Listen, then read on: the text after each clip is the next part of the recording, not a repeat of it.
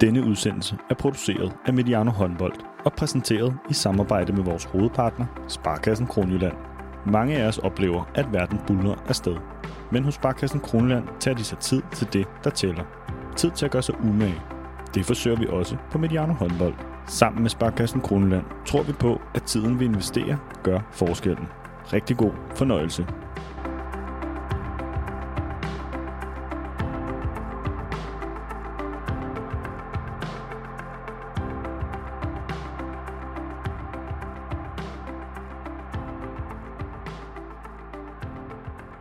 Velkommen til Mediano Håndbold og vores modenlige serie, som vi kalder International Håndbold med Rasmus Bøjsen. Hej Rasmus. Hej Thomas. Det er ganske varmt. Det er blevet Indiens sommer, selvom håndboldsæsonen er begyndt. Så vi sidder her, jeg vil ikke sige, at vi sidder og koger, men øh, det, det, det er et varmt jeg koger, studie. Jeg koger. Det er et varmt studie, vi har, vi har, vi har, vi har fundet os. Jeg kan også sige til, vi kan lige sige til lytterne, at øh, vi har en lille sådan blæser kørende, så hvis der er lidt, øh, hvis I kan høre lidt vind, så er det simpelthen fordi, det har vi brug for til lige at kunne, kunne, øh, kunne tænke det, vi skal kaste os ud i her. Vi får i de her måneder en del nye lyttere, og tusind tak tak til alle jer, der lytter med. Når vi nu starter og er i gang med en ny sæson af, international håndbold med Rasmus Frøjsen, så slog det mig, at det måske vil være på sin plads lige at introducere Rasmus for lytterne. I hvert fald øh, for dem, som ikke kender ham. Som regel så tager jeg bare for givet, at alle jo kender Rasmus Bøjsen. Men vi kan starte med at sige, at han har spillet for klubber som Skjern Håndbold, Tønder, Rivesbjerg, Elverum og Fredericia. Det blev i alt til 14 ulandskampe for Danmark, og nu arbejder Rasmus som salgskonsulent i Skjern Håndbold. Rasmus, det er bare lidt baggrund, fordi her tør jeg godt at sige, at Rasmus Bøjsen er den mest vidende og passionerede personlighed i og af den inter- internationale håndbold. Med mere end 22.000 følgere på Twitter er han en af dem, som alle i den internationale håndbold bare skal følge. Og Rasmus, nu bliver det endnu mere ros her.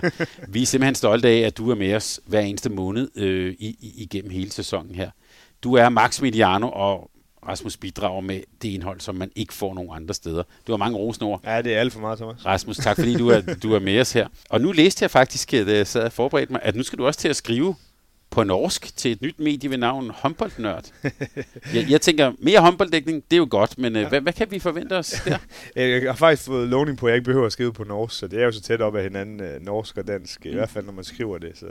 Øh, jamen, det er min gode øh, tid, eller min ven øh, fra Elverum, øh, Mads, øh, som har spurgt, om jeg ikke kunne tænke, tænke mig at skrive lidt øh, for dem. Der var division, divisionsforeningen, som laver sådan noget nyt, hvor man kan lave lidt inputs øh, fra forskellige håndboldeksperter. Øh, om alt mellem himmel og jord i forhold til håndboldsporten, og det vil jeg jo så selvfølgelig gerne. Alt, hvad der kan udbrede håndboldsporten, det går jeg gerne ind i. Så, øh, så ja, det bliver sjovt og, og spændende og, og bruge lidt tid på det også. Jeg kan i hvert fald sige, at da jeg bare lige læste et øh, stort smil, fordi vi er jo også i en tid med man kan sige, mediedækningen af håndbold. Der. Jeg vil ikke sige, at den er oppe i luften, men det, det er i hvert fald måske så lidt en brydningstid, så Ja, han har sagt, jo mere håndbold, jo bedre. Det kommer jeg også til at spørge dig om lige om lidt.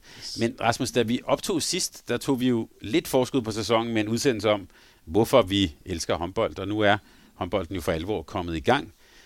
Der er blevet spillet i nogle af ligaerne, mens vi indspiller her, er der også blevet spillet i den liga, vi skal tale mest om. Så vi er måske allerede nu blevet lidt klogere. Men det her, det er vores øh, sæsonoptag til den internationale håndbold. Og vi kan allerede sige til lytterne nu, vi kommer til at bruge det meste af vores tid på den tyske Bundesliga. Øh, og det behøver vi måske næsten ikke at kvalificere, hvorfor vi gør det, fordi den ser jo simpelthen så spændende ud, og det er jo også øh, med, måske med afstand den øh, mest interessante og den bedste liga. Så, så Rasmus, hvis vi lige ser bort fra Bundesligaen, ja. hvis du så skulle vælge en af de andre spændende europæiske ligaer, som du glæder dig til. Hvad vil du så fremhæve? Jamen, jeg glæder mig, glæder mig jo egentlig mest til den danske. Det er jo også en europæisk liga, så øh, det er jo selvfølgelig klart, øh, ja, i og med at jeg er i Skjern håndbold, og synes, at den danske liga bare bliver bedre og bedre, og der er kommet en masse fede øh, nye øh, spillere tilbage til den danske liga. Men det kan man sige, det har I jo vendt i, i jeres sæsonoptag til, til den danske liga. Det Men, var rigtig fedt at øh, høre det. Så der er jo også nogle andre ligaer. Men lad os bare lige, bare ja. du får lov, du skal nok lige få lov. Men, men øh, det var blandt andet Lars Søgaard, der sagde mm. det her med, at, at altså, han så det, den danske liga som en, hvor nærmest alle både var blevet løftet. Altså, ser du det også sådan?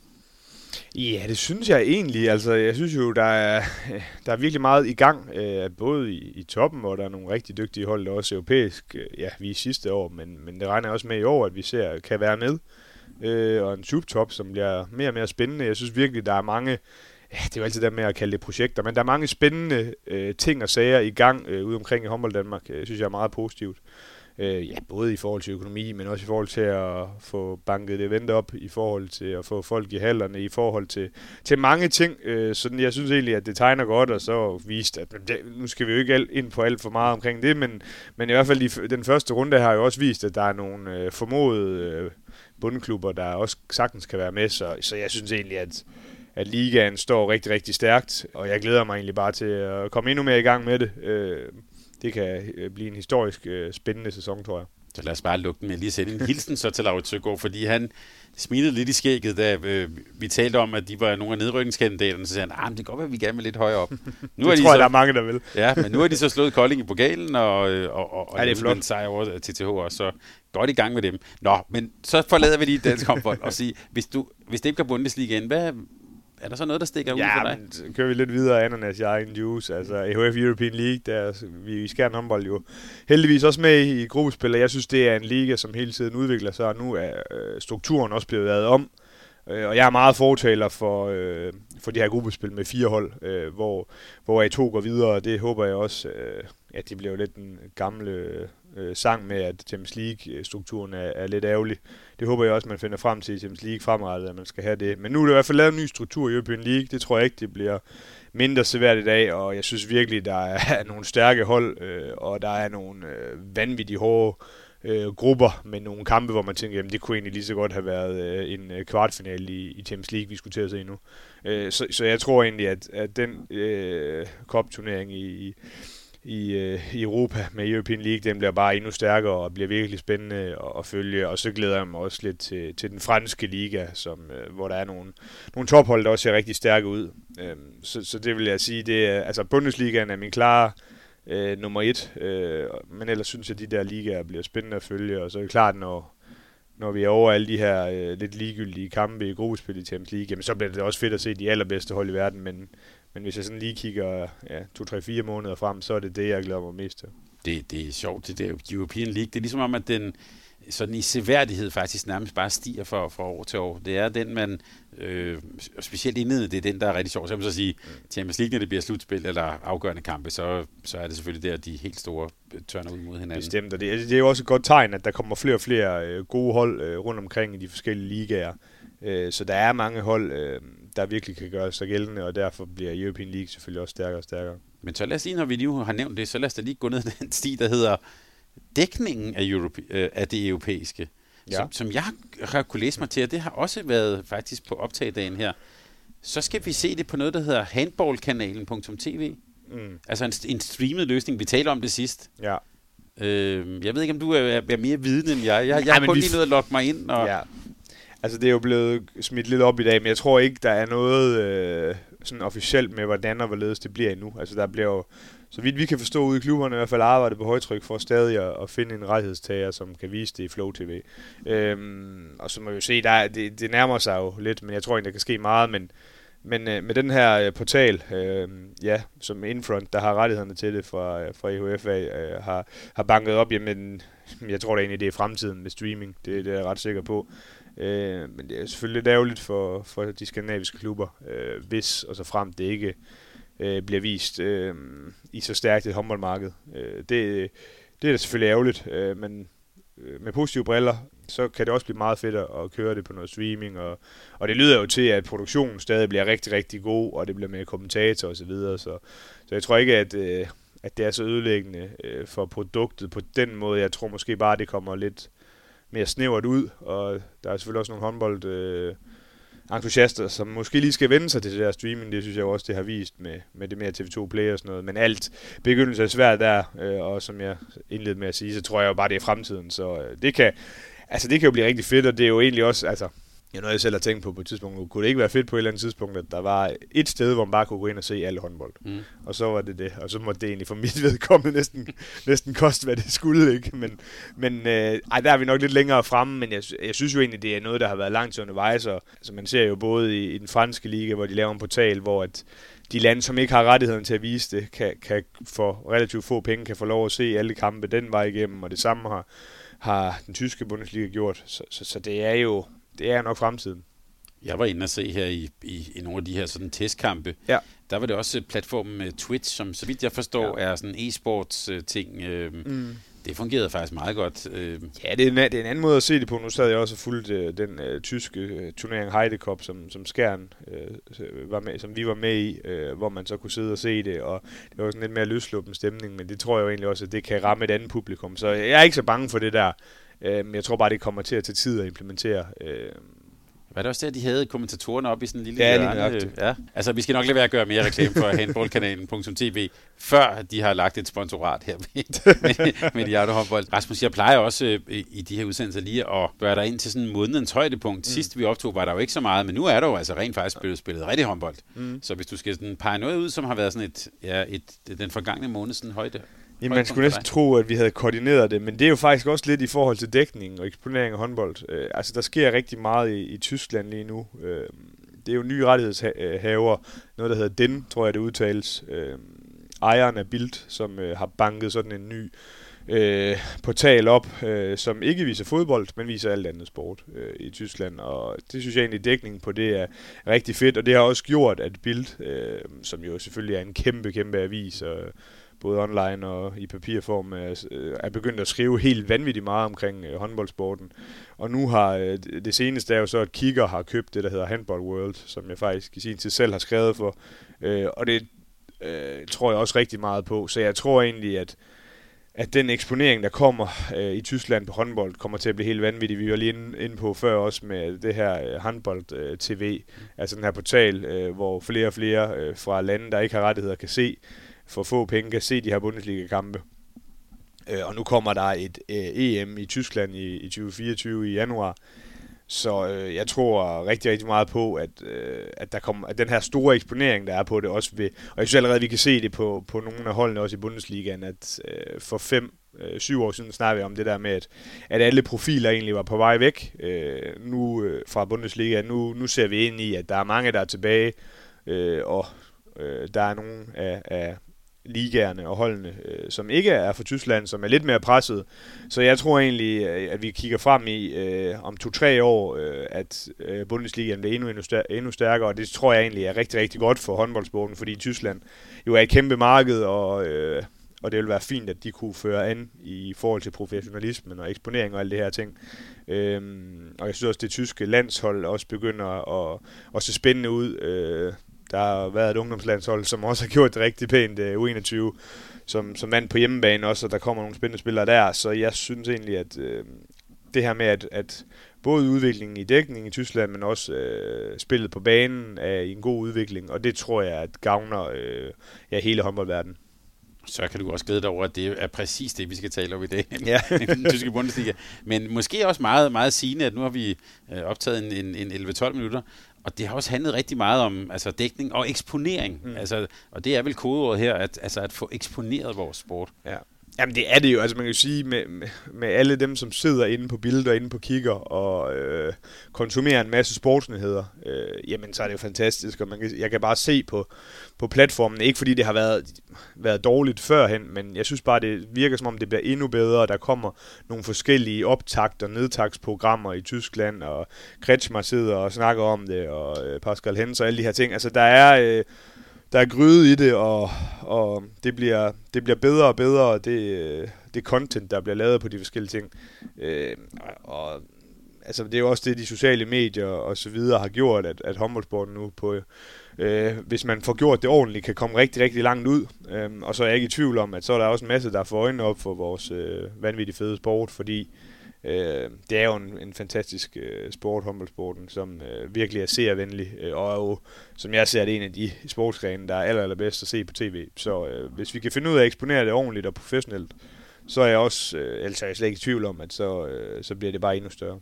Og her vil jeg så lige lave, indsætte et lille øh, virtuelt link til, øh, til øh, Medianos øh, fodboldkanal, hovedkanalen, som, som, som det bliver kaldt på Mediano, som øh, i, i sidste uge øh, lavede jo det, der hedder Superliga for voksne, hvor Dan Hammer var med, mm. øh, som jo også er med i bestyrelsen i Skjern håndbold. Og der talte de det så om... Ja, de fra... sagde endda, at han var bestyrelsesformand. Det ja, det kom han til at sige. Nå, det hørte jeg godt, ja. ja. Men, øh, men der talte de så om, øh, man kan sige, den nye tv-aftale, på fodbolddelen, hvor TV2 jo er, er gået ind. Det, det talte de så ud fra et fodboldperspektiv, men fik også nævnt lidt, hvordan man egentlig ser på det i, i håndbolden. Og øh, jeg vil sige, der I ligger nok øh, op til flere programmer her på håndboldkanalen, vil jeg sige. Så det, det, det, skal vi ikke gå så meget ind i nu.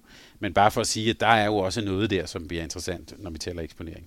Ja, og det er jo også derfor, altså vi, jo, vi har jo været vant til en fantastisk eksponering af håndboldsporten i Danmark, øh, og det håber jeg selvfølgelig på at fortsætte, øh, men vi kan jo bare se, at nogle af, af de steder, hvor der ikke er den eksponering, men der har de det bare svært. Øh, Øhm, og det er også derfor, jeg tror, at Bundesligaen virkelig kan øh, stikke af, men jo også forhåbentlig kan levere nogle tal og noget professionalisme, der gør, at nogle af de andre landes øh, tv-stationer øh, tænker, at det kunne være en god idé at vise en masse god håndbold. Øh, det kan vi da kun håbe på. Og det skal vi dykke ned i, særligt den tyske Bundesliga lige om et øjeblik. For jeg vil lige give sådan en lidt en programoversigt. Vi øh, zoomer først ind på nogle af de væsentlige historier fra den internationale håndbold. Rasmus har jo faktisk øh, været så fræk, og eller så, hvad hedder det, modig at lave nogle forudsigelser for, for, for, hvordan sæsonen går, og du har også udløbet præmie i den forbindelse. Vi vil høre om, vi skal tage et lille udpluk af månedens nyheder, og så er, som jeg har sagt flere gange, så er vores store sådan, øh, tema her, det bliver den tyske Bundesliga. Måske når vi også lige at få sådan lige vendt den franske liga og Spanien og et Barcelona-hold uden playmaker og sådan noget, det skal vi måske også lige, lige kort forbi. Alt det her, det kan lade sig gøre på grund af Sparkassen Kroneland. I en stor nylig undersøgelse fra Voxmeter, der blev Sparkassen Kroneland kåret som det pengeinstitut med de bedste bankrådgivere. Endda en ganske klar nummer et blandt andet landets pengeinstitutter. Stort tillykke herfra til Sparkassen Kroneland, og så kan vi jo bare få til, at at samarbejde med så dygtige folk, det er jo noget, der forpligter, så det må vi prøve at leve op, øh, leve op til her i, i udsendelsen. Første sæsonen gik i gang, der var øh, du, Rasmus, ret frisk med en, nogle forudsigelser på, øh, på Twitter til dine mange tusind, til, øh, til dine mange 22.000 følgere. Øh, og du udlovede ovenikøbet en præmie til den bruger, der kom tættest på ved sæsonens øh, afslutning. Så jeg tænker, som en indledning til at tale om sæsonen, så er det måske meget sjovt lige at høre om, om dine overvejelser, altså det vil sige både Champions League, European League, European Cup, EM, OL, Bundesligaen og den øh, franske liga. Så hvis vi lige starter med Champions League. Altså du har jo, synes jeg, en meget overraskende bud på, hvem der ja, vinder. Ja. Øh, ja, men det er også det der med, når man skal lave sådan noget, så skal det også gerne være... Altså, det er jo kedeligt bare at tage de mest oplagte valg, Thomas. Sådan ja. er det jo. Så, øh, så, det er så derfor, du har... det så det er derfor, jeg har Vestbremsen til at vinde det hele. Og PSG i Frankrig. ja. Nej, det ved jeg ikke. Det er måske det mest oplagte. Men, men Vestbremsen til at vinde Champions League, jamen, på et eller andet tidspunkt skal det jo ske. Jeg synes jo, Vestbremsen har handlet øh, rigtig spændende ind, øh, og har vel egentlig på en eller anden måde alt det, der skal til øh, for at vinde det. Øh, og det har vi sagt før. Øh, men det er selvfølgelig et Barcelona-hold, som er lidt svækket. Jeg var lige at kigge på det. Altså, jeg tror, de sidste 4-5-6 år måske har de jo inden, øh, inden øh, sæsonstart været relativt store øh, favoritter øh, på oddset. Altså, det er jo selvfølgelig altid en god... Øh, indikation af, hvor, hvor de står henne, øh, og det var de egentlig også, da vi startede ud, men nu er der jo så sket nogle ting også i forhold til spillere på vej eller væk, og øh, skader og så videre, så nu er det faktisk Magdeburg, der er favoritter, men jeg, og det kan også sagtens ske, men jeg tror egentlig øh, på, at at, at Vestbrem, også kvad deres stærke hjemmebane og videre, kommer med til Final Four, der ved jo, at alt kan ske. Så, så det var sådan, der stak jeg lige øh, næsen lidt frem, og så sagde at, at det kan godt blive dem. Det, det, synes jeg, det, det synes jeg er et godt bud, og så har ja. du altså de andre øh, i, i et Final Four, Barca, Kielse, Kiel, altså man kan sige, ja. øh, øh, der kan man jo bare nikke, for det er jo hold, der alle sammen har potentiale til at komme så langt. Ja, jeg synes også, det med Kiel er jo måske også lidt sats. Mm. Øh, men det kan vi også komme lidt ind på, fordi der, altså, der er jo også altid lidt i forhold til med Champions League og Bundesligaen, og hvor skal man øh, som tysk øh, hold øh, satse, kan man sige. Så, men, øh, men så lad os bare lige springe til Bundesliga. Ja. tænker jeg kunne være meget skægt, ja. fordi øh, du har jo dit bud på en, en tysk mester, og ja. det kom, får du også lov til at dykke meget mere ned i lige om lidt. Der har du faktisk, øh, ja, SC Magdeburg. Ja, det synes jeg egentlig også var sådan lidt øh, spændende valg, også fordi, da jeg, så, altså, da jeg laver det her tweet, det er jo så efterhånden noget tid siden, øh, der er det jo sådan lidt mere uvist end det, vi ved nu, hvor vi godt kan se, at Magdeburg spiller håndbold, og de har, få, har fået integreret deres nye spillere rigtig, rigtig hurtigt. Men øh, på et tidspunkt, hvor vi ikke rigtig vidste, øh, jo vi vidste godt, at Gisli Christiansen for, øh, ville være ude til efter jul. Vi vidste ikke helt, hvor Omar Inge Magnussen stod, øh, deres formentlig to vigtigste og bedste spillere. Ikke? Øh, og det ved jeg heller ikke stadig helt endnu med Omar. Øh, han er i hvert fald med nu, og det, det er fantastisk. Men jeg synes bare, Magdeburg øh, med Bennett Wiegert i, i spidsen gør mange rigtig gode ting. Øh, og vi kommer ind på det senere, og der er jo helt sikkert også andre, der kan, gøre, der kan vinde øh, det tyske, tyske mesterskab. Men jeg tror egentlig på, at de kan gøre det. Og European League, der har du så, ah, det ved jeg ikke, om det er et sats, men der har du så øh, SG Flensborg Hande. Ja. Ja, de har jo øh, handlet fantastisk ind. Og... Men på trods af det, der er sket med dem sidste år, du... Mm. Altså, ja, øh... ja, jamen det er jo også det, og det er jo også sådan lidt øh, med en tanke om, at det godt kan være, at de på et eller andet tidspunkt kommer ud i, øh, i Bundesligaen, at, at, øh, at det er European League, der skal sættes på. Men jeg synes jo, altså de har et hold, hvor man kan sige, de, de skulle gerne gå langt. Øh, så har, afhænger det selvfølgelig også lidt, an, øh, lidt øh, af, hvor Final Four skal spilles ind. Det sagde vi jo sidste men nu, der nåede de jo slet ikke frem til, til Final Four. Men jeg synes jo, de har et fantastisk hold på papiret. Øh. Men der er mange hold, der kan, der kan gøre det i European League, og jeg synes virkelig, den er stærk, så, så lad os nu se. Det er, man kan også bare sige med, med Flens briller, ja, de er måske favoritter, men det, det er ikke noget, man kommer sovende til Nej, i hvert fald. Altså, ikke, og, og, i et, og et stort program, som skal balanceres, mm. det, det, bliver en, det bliver da en kæmpe opgave. Og så vil jeg gerne sige, så har du altså et fantastisk bud på European Cup-vinderne. Ja, jamen der har jeg Olympiakos. Øh, det er jo også sådan lidt, jeg tog European Cup med også, fordi det er lidt mm. sjov, øh, sjovt. At det er jo måske ikke lige der, den største bevågenhed er. Øh, men, men altid sjovt at følge lidt med der. Jeg synes, Olympiakos har et meget spændende hold. Den græske liga er sådan, i hvert fald hvad angår Olympiakos og AK Athen, der, der, er der, der er der lidt udvikling i, og der er noget, øh, noget økonomi, og der er noget... Øh, fankultur og så videre. Så, så jeg tror egentlig, at øh, de kan gøre det godt, men altså, de kan også godt blive nogle andre hold. Det er jo, det er jo sådan lidt øh, skud i togen. Men i den forgangne sæson talte vi faktisk lidt om græskornbold. Ja. Den, den synes jeg også, øh, det er godt, altså et, et, ikke bare et godt bud, men også noget, jeg synes, vi skal følge en lille smule op på nogle ja. af de der steder, hvor der, faktisk, hvor der rent faktisk sker noget. Og så sagde vi så den franske liga øh, øh, PSG. Mm. Så har du de to herreslutrunder. Ja. Øh, ja, hvad, hvad, hvad tænker du om, øh, om, om det her EM i Tyskland? Jamen, jeg tænker faktisk, det er ret åbent. Jeg synes egentlig, der er mange gode hold. Øh, men jeg har jo taget Danmark. Altså, mm. det, jeg synes jo, altså, jeg synes, vi har det bedste hold. Øh, men altså, jeg synes godt nok, der, der er mange spændende spørgsmålstegn, hvad det angår. Mm. Øh, det er bare en slutrunde, jeg glæder mig helt vildt til. Det, øh, januar kunne godt bare komme nu, hvis det stod til mig. Så kunne det også blive lidt koldere. men, øh, men nej, det bliver, det bliver kæmpe stort. Og jeg håber jo også lidt på, at Tyskland, som vi var lidt inde på før, kommer til at gøre det godt på hjemmebane. Øh, og det tror jeg også nok, de skal. De øh, altså, har jo for vane at komme langt, øh, når de selv afholder det. Øh, men altså, hjernen og hjertet siger Danmark, og så må det jo være sådan. Og så har jeg så sådan garderet mig lidt og så sagt OL. Øh, det er jo altid lidt specielt med et EM i et OL-år. Altså præcis, det, det har vi jo også set før, at øh, der er nogle gange sådan nogle lidt sjove resultater, nogle store øh, nationer, som måske har tankerne et lidt andet sted. Øh, men jeg har, altså, så har jeg OL, der har jeg så Frankrig til at vinde. Det er jo selvfølgelig også på hjemmebane.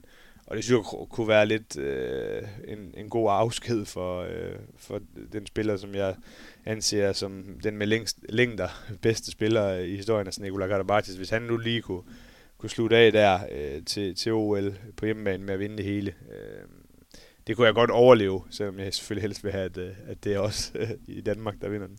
Jeg tillader mig også på Twitter at skrive til dig, øh, eller i hvert fald tagge dig og så sige, ja. ham, du kommer til at være med i en Legends, hvor vi skal ja, det glæder mig til. over, over, over adskillige timer hylde øh, Nikola Karabatic. Jeg tænker, øh, og vi, jeg bliver også nødt til at undersøge, hvad er mulighederne for, at det er ham, der går ind med, med, med, med trikoloren. Altså, ja, det har jeg også kigget lidt på. Altså, det... Jeg ved ikke, har de en roer eller et eller andet, der kan være en... Altså, han, han må da være en... Han er i hvert fald en bejler, lad os sige ja. sådan, og så skal vi ikke til at jinx alt muligt. Jeg synes bare, det kunne være... Jeg har også selv skrevet, at det kunne være fedt, hvis det var ham, men, men altså, selvfølgelig Frankrig, det er jo ikke... Øh... Vi ser jo tit faktisk, altså jeg har jo kørt lidt statistik på det øh, fra år til år, det ligger sådan normalt mellem 4 og 5 stykker. Øh, men så er det jo sådan, for eksempel, øh, altså nogle lidt mindre lande, Angola har haft nogle kvindelige håndboldspillere, der ja. har gjort det. Ja. Øh, eller Mara har jo gjort det for, for Ægypten et par gange, tror jeg faktisk. Øh, ja, øh, Jun for, for Korea ja. og sådan noget. Så der er en del, der har gjort det. Bojana mener jeg også gjorde det for, for Montenegro, ja. uden at være helt sikker. Men i hvert fald er der øh, normalt sådan 3-4-5 stykker. Øh, det er jo også meget sjovt. Det kunne også være, der var en... Ja, ja, der, der er mange. en, en dansker kunne det måske også... Øh, det, ja, det, ja. Vi. Det, det er vel ikke helt usandsynligt. Nej, det er øh, ikke.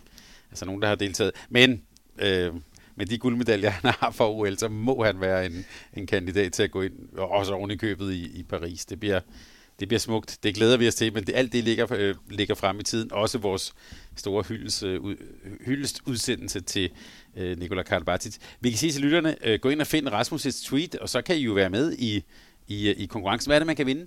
Ja, det kan jeg faktisk ikke huske. Var det ikke en trøje eller sådan Jo, jeg tror, du ville, du ville donere en trøje ja. øh, t- øh, efter eget valg. Ja, Så, øh, efter eget skærmvalg. Ja, ja. så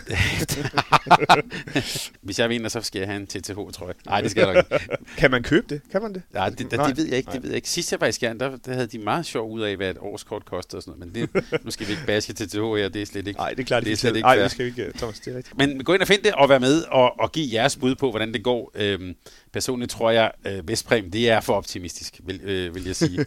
øhm, og lad os holde øje med Tyskland til, til EM. Det, det kunne være en farlig aftager. Det tager vi senere i, i sæsonen. Rasmus, før vi lige går helt ned i Bundesligaen, vi er jo sådan set øh, allerede lidt i gang. Hvis der er sådan et, et, et par nyheder, som, som er, er sket i håndboldens verden, siden vi øh, talte sammen sidst, hvad vil du så fremhæve? Thomas, nu siger du et par. Jeg, jeg har lidt mere på bloggen, hvis det er, men nu, nu har vi det bare.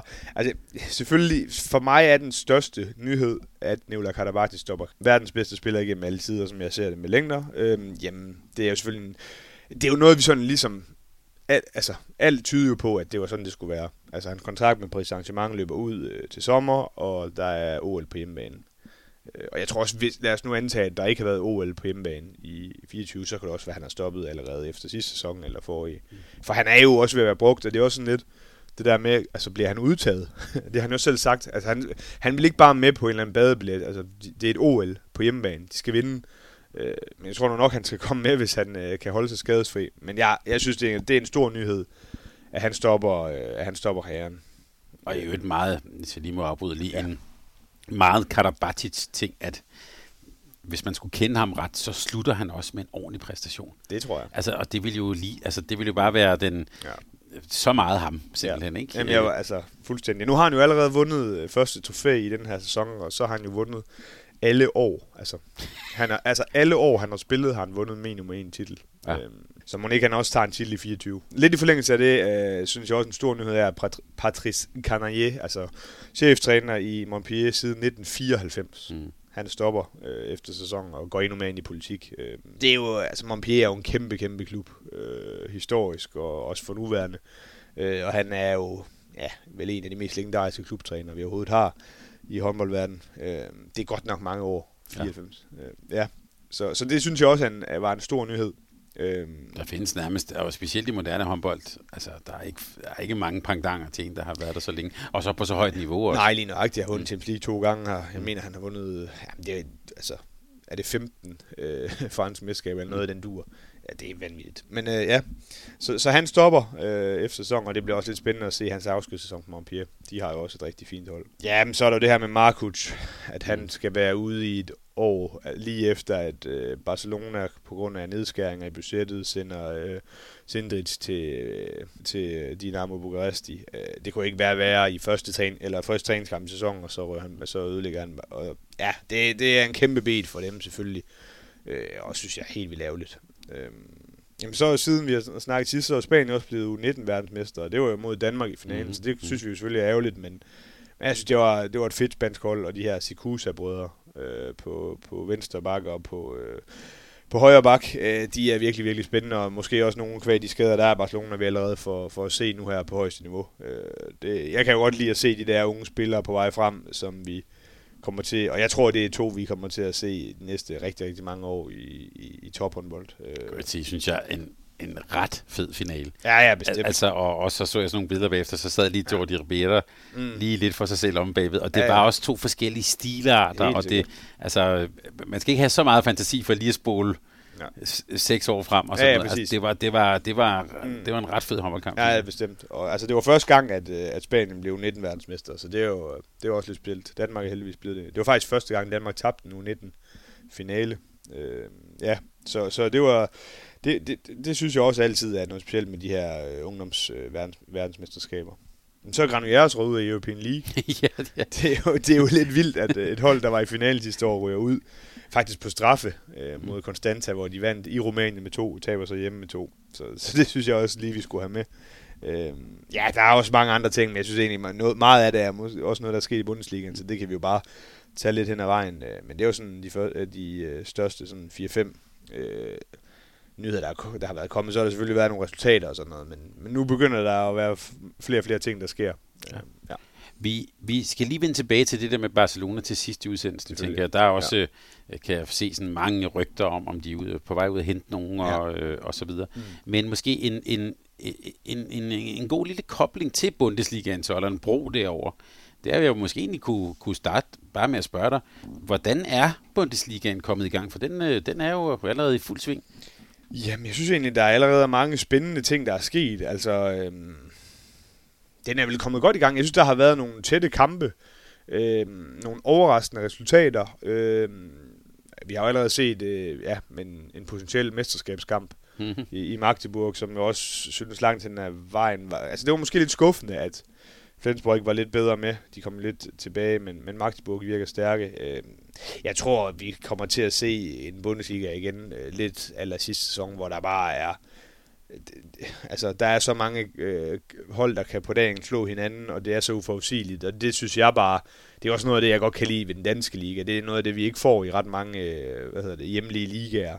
Øh, men det får vi også i den grad i Bundesligaen, så jeg synes, øh, det ser rigtig, rigtig godt ud. Jeg synes, øh, jeg synes der er blevet mindre øh, forskel faktisk på, på subtoppen og toppen. Jeg synes faktisk, der er, der, de fleste tophold, øh, formodede tophold, ser måske endda lidt svagere ud end sidste år. Så det synes jeg egentlig er lidt spændende det der med, at, at så tror jeg faktisk godt, at vi kan se nogle af subtopholdene øh, ja, komme op og, og lave øh, lidt løjer, øh, om man vil. Øhm, så det forventer jeg mig egentlig meget af. Jeg, jeg synes, det er kommet godt i gang. Øh, men, men det ligger der også, at, at dels de indbyrdes kampe, altså for eksempel Magdeburg mod Flensborg, mm. øh, som vi så, mm. selvfølgelig meget afgørende. Ja. Men det kan det også godt være at spille ude mod, øh, mod Hamburg, eller Helt sikkert. Øh, og, og, og, vores yndlingshold Melsukken, som vi også skal tale om. Ja, eller, ja selvfølgelig. Og nu, øh, nu for eksempel med Rhein Neckar, som vi måske også tror kan være lidt med deroppe. Altså, de taber et point, og ja, vinder jo faktisk et point ved at score i sidste sekund mm. i Göppingen, hvor, som selvfølgelig er et meget svært sted at spille. Øhm, så det er jo, altså jeg synes jo, det er helt rigtigt der med, at øh, for 4-5-6 år siden, så var der to-tre hold, øh, vi bare vidste, de kunne næsten slå alle hold. Og så var det indbyrdes opgør, der blev altafgørende. Ja. Det så vi jo sidste år, det, det, det er det ikke længere. Mm. Altså der er jo sådan et hold som Berlin, som faktisk øh, langt hen ad vejen øh, indbyrdes var rigtig, rigtig gode. Ja. Øh, men så smider de bare nogle, nogle øh, i godstegn øh, dumme point øh, på nogle udebaner øh, eksempelvis i Minden, øh, som rykkede ned jo. Øh, ja. så, det, så det er sådan, øh, det er mere åbent nu, og det er ikke så lige til. Øh, det er selvfølgelig klart, at de der indbyrdes opgør er sindssygt vigtige, og, og taber man øh, for mange af dem, jamen, så, har, så har man selvfølgelig ikke en chance, men man kan sagtens tabe en, to, tre, fire af dem, og så stadig være med.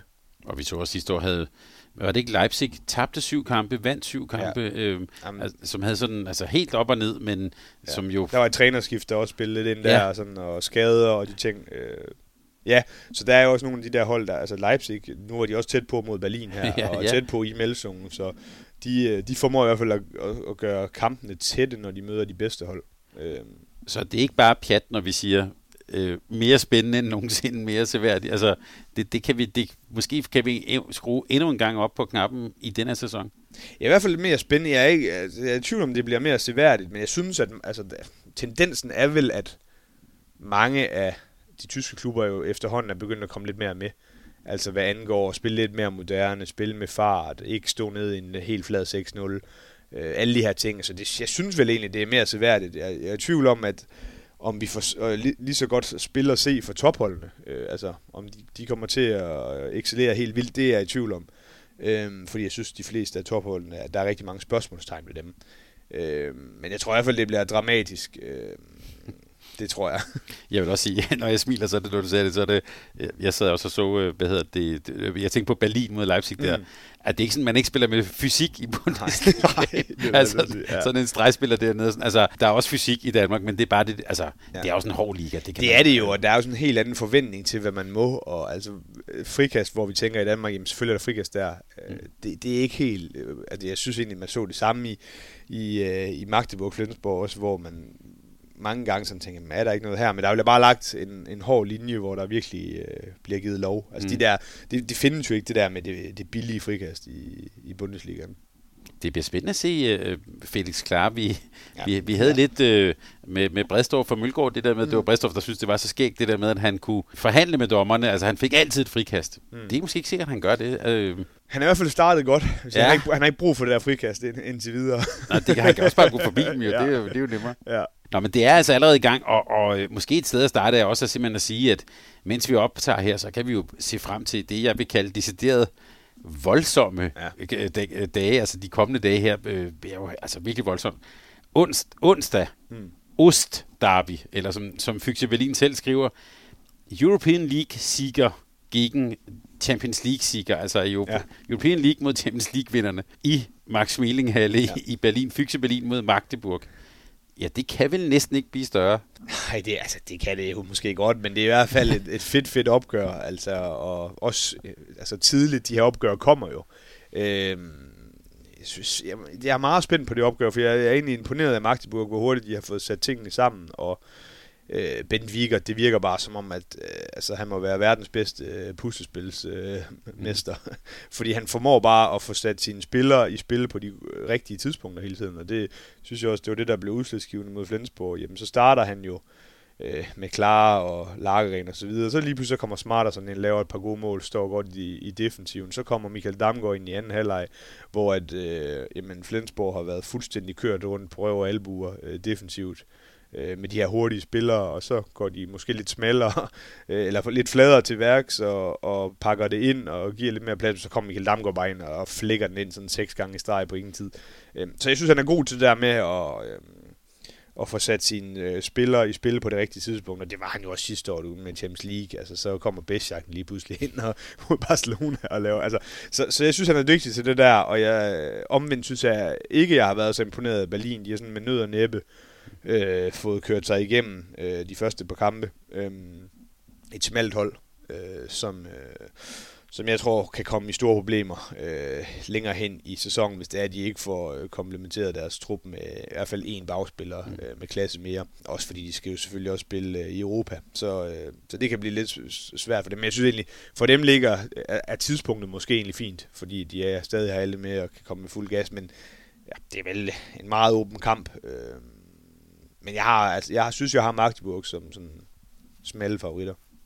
Og det var så Ostarbi. Ja. Og nu spurgte jeg, kan det blive større? ja, det kan det måske faktisk dagen efter, fordi der har vi jo så, som du har lært mig, at det hedder jo De Mutter Alle Starbis. Ja. Nummer 109. 109? Ja. Flensburg mod Kiel. Altså, ja, kan det blive større? Ja, det kan det måske lige præcis der.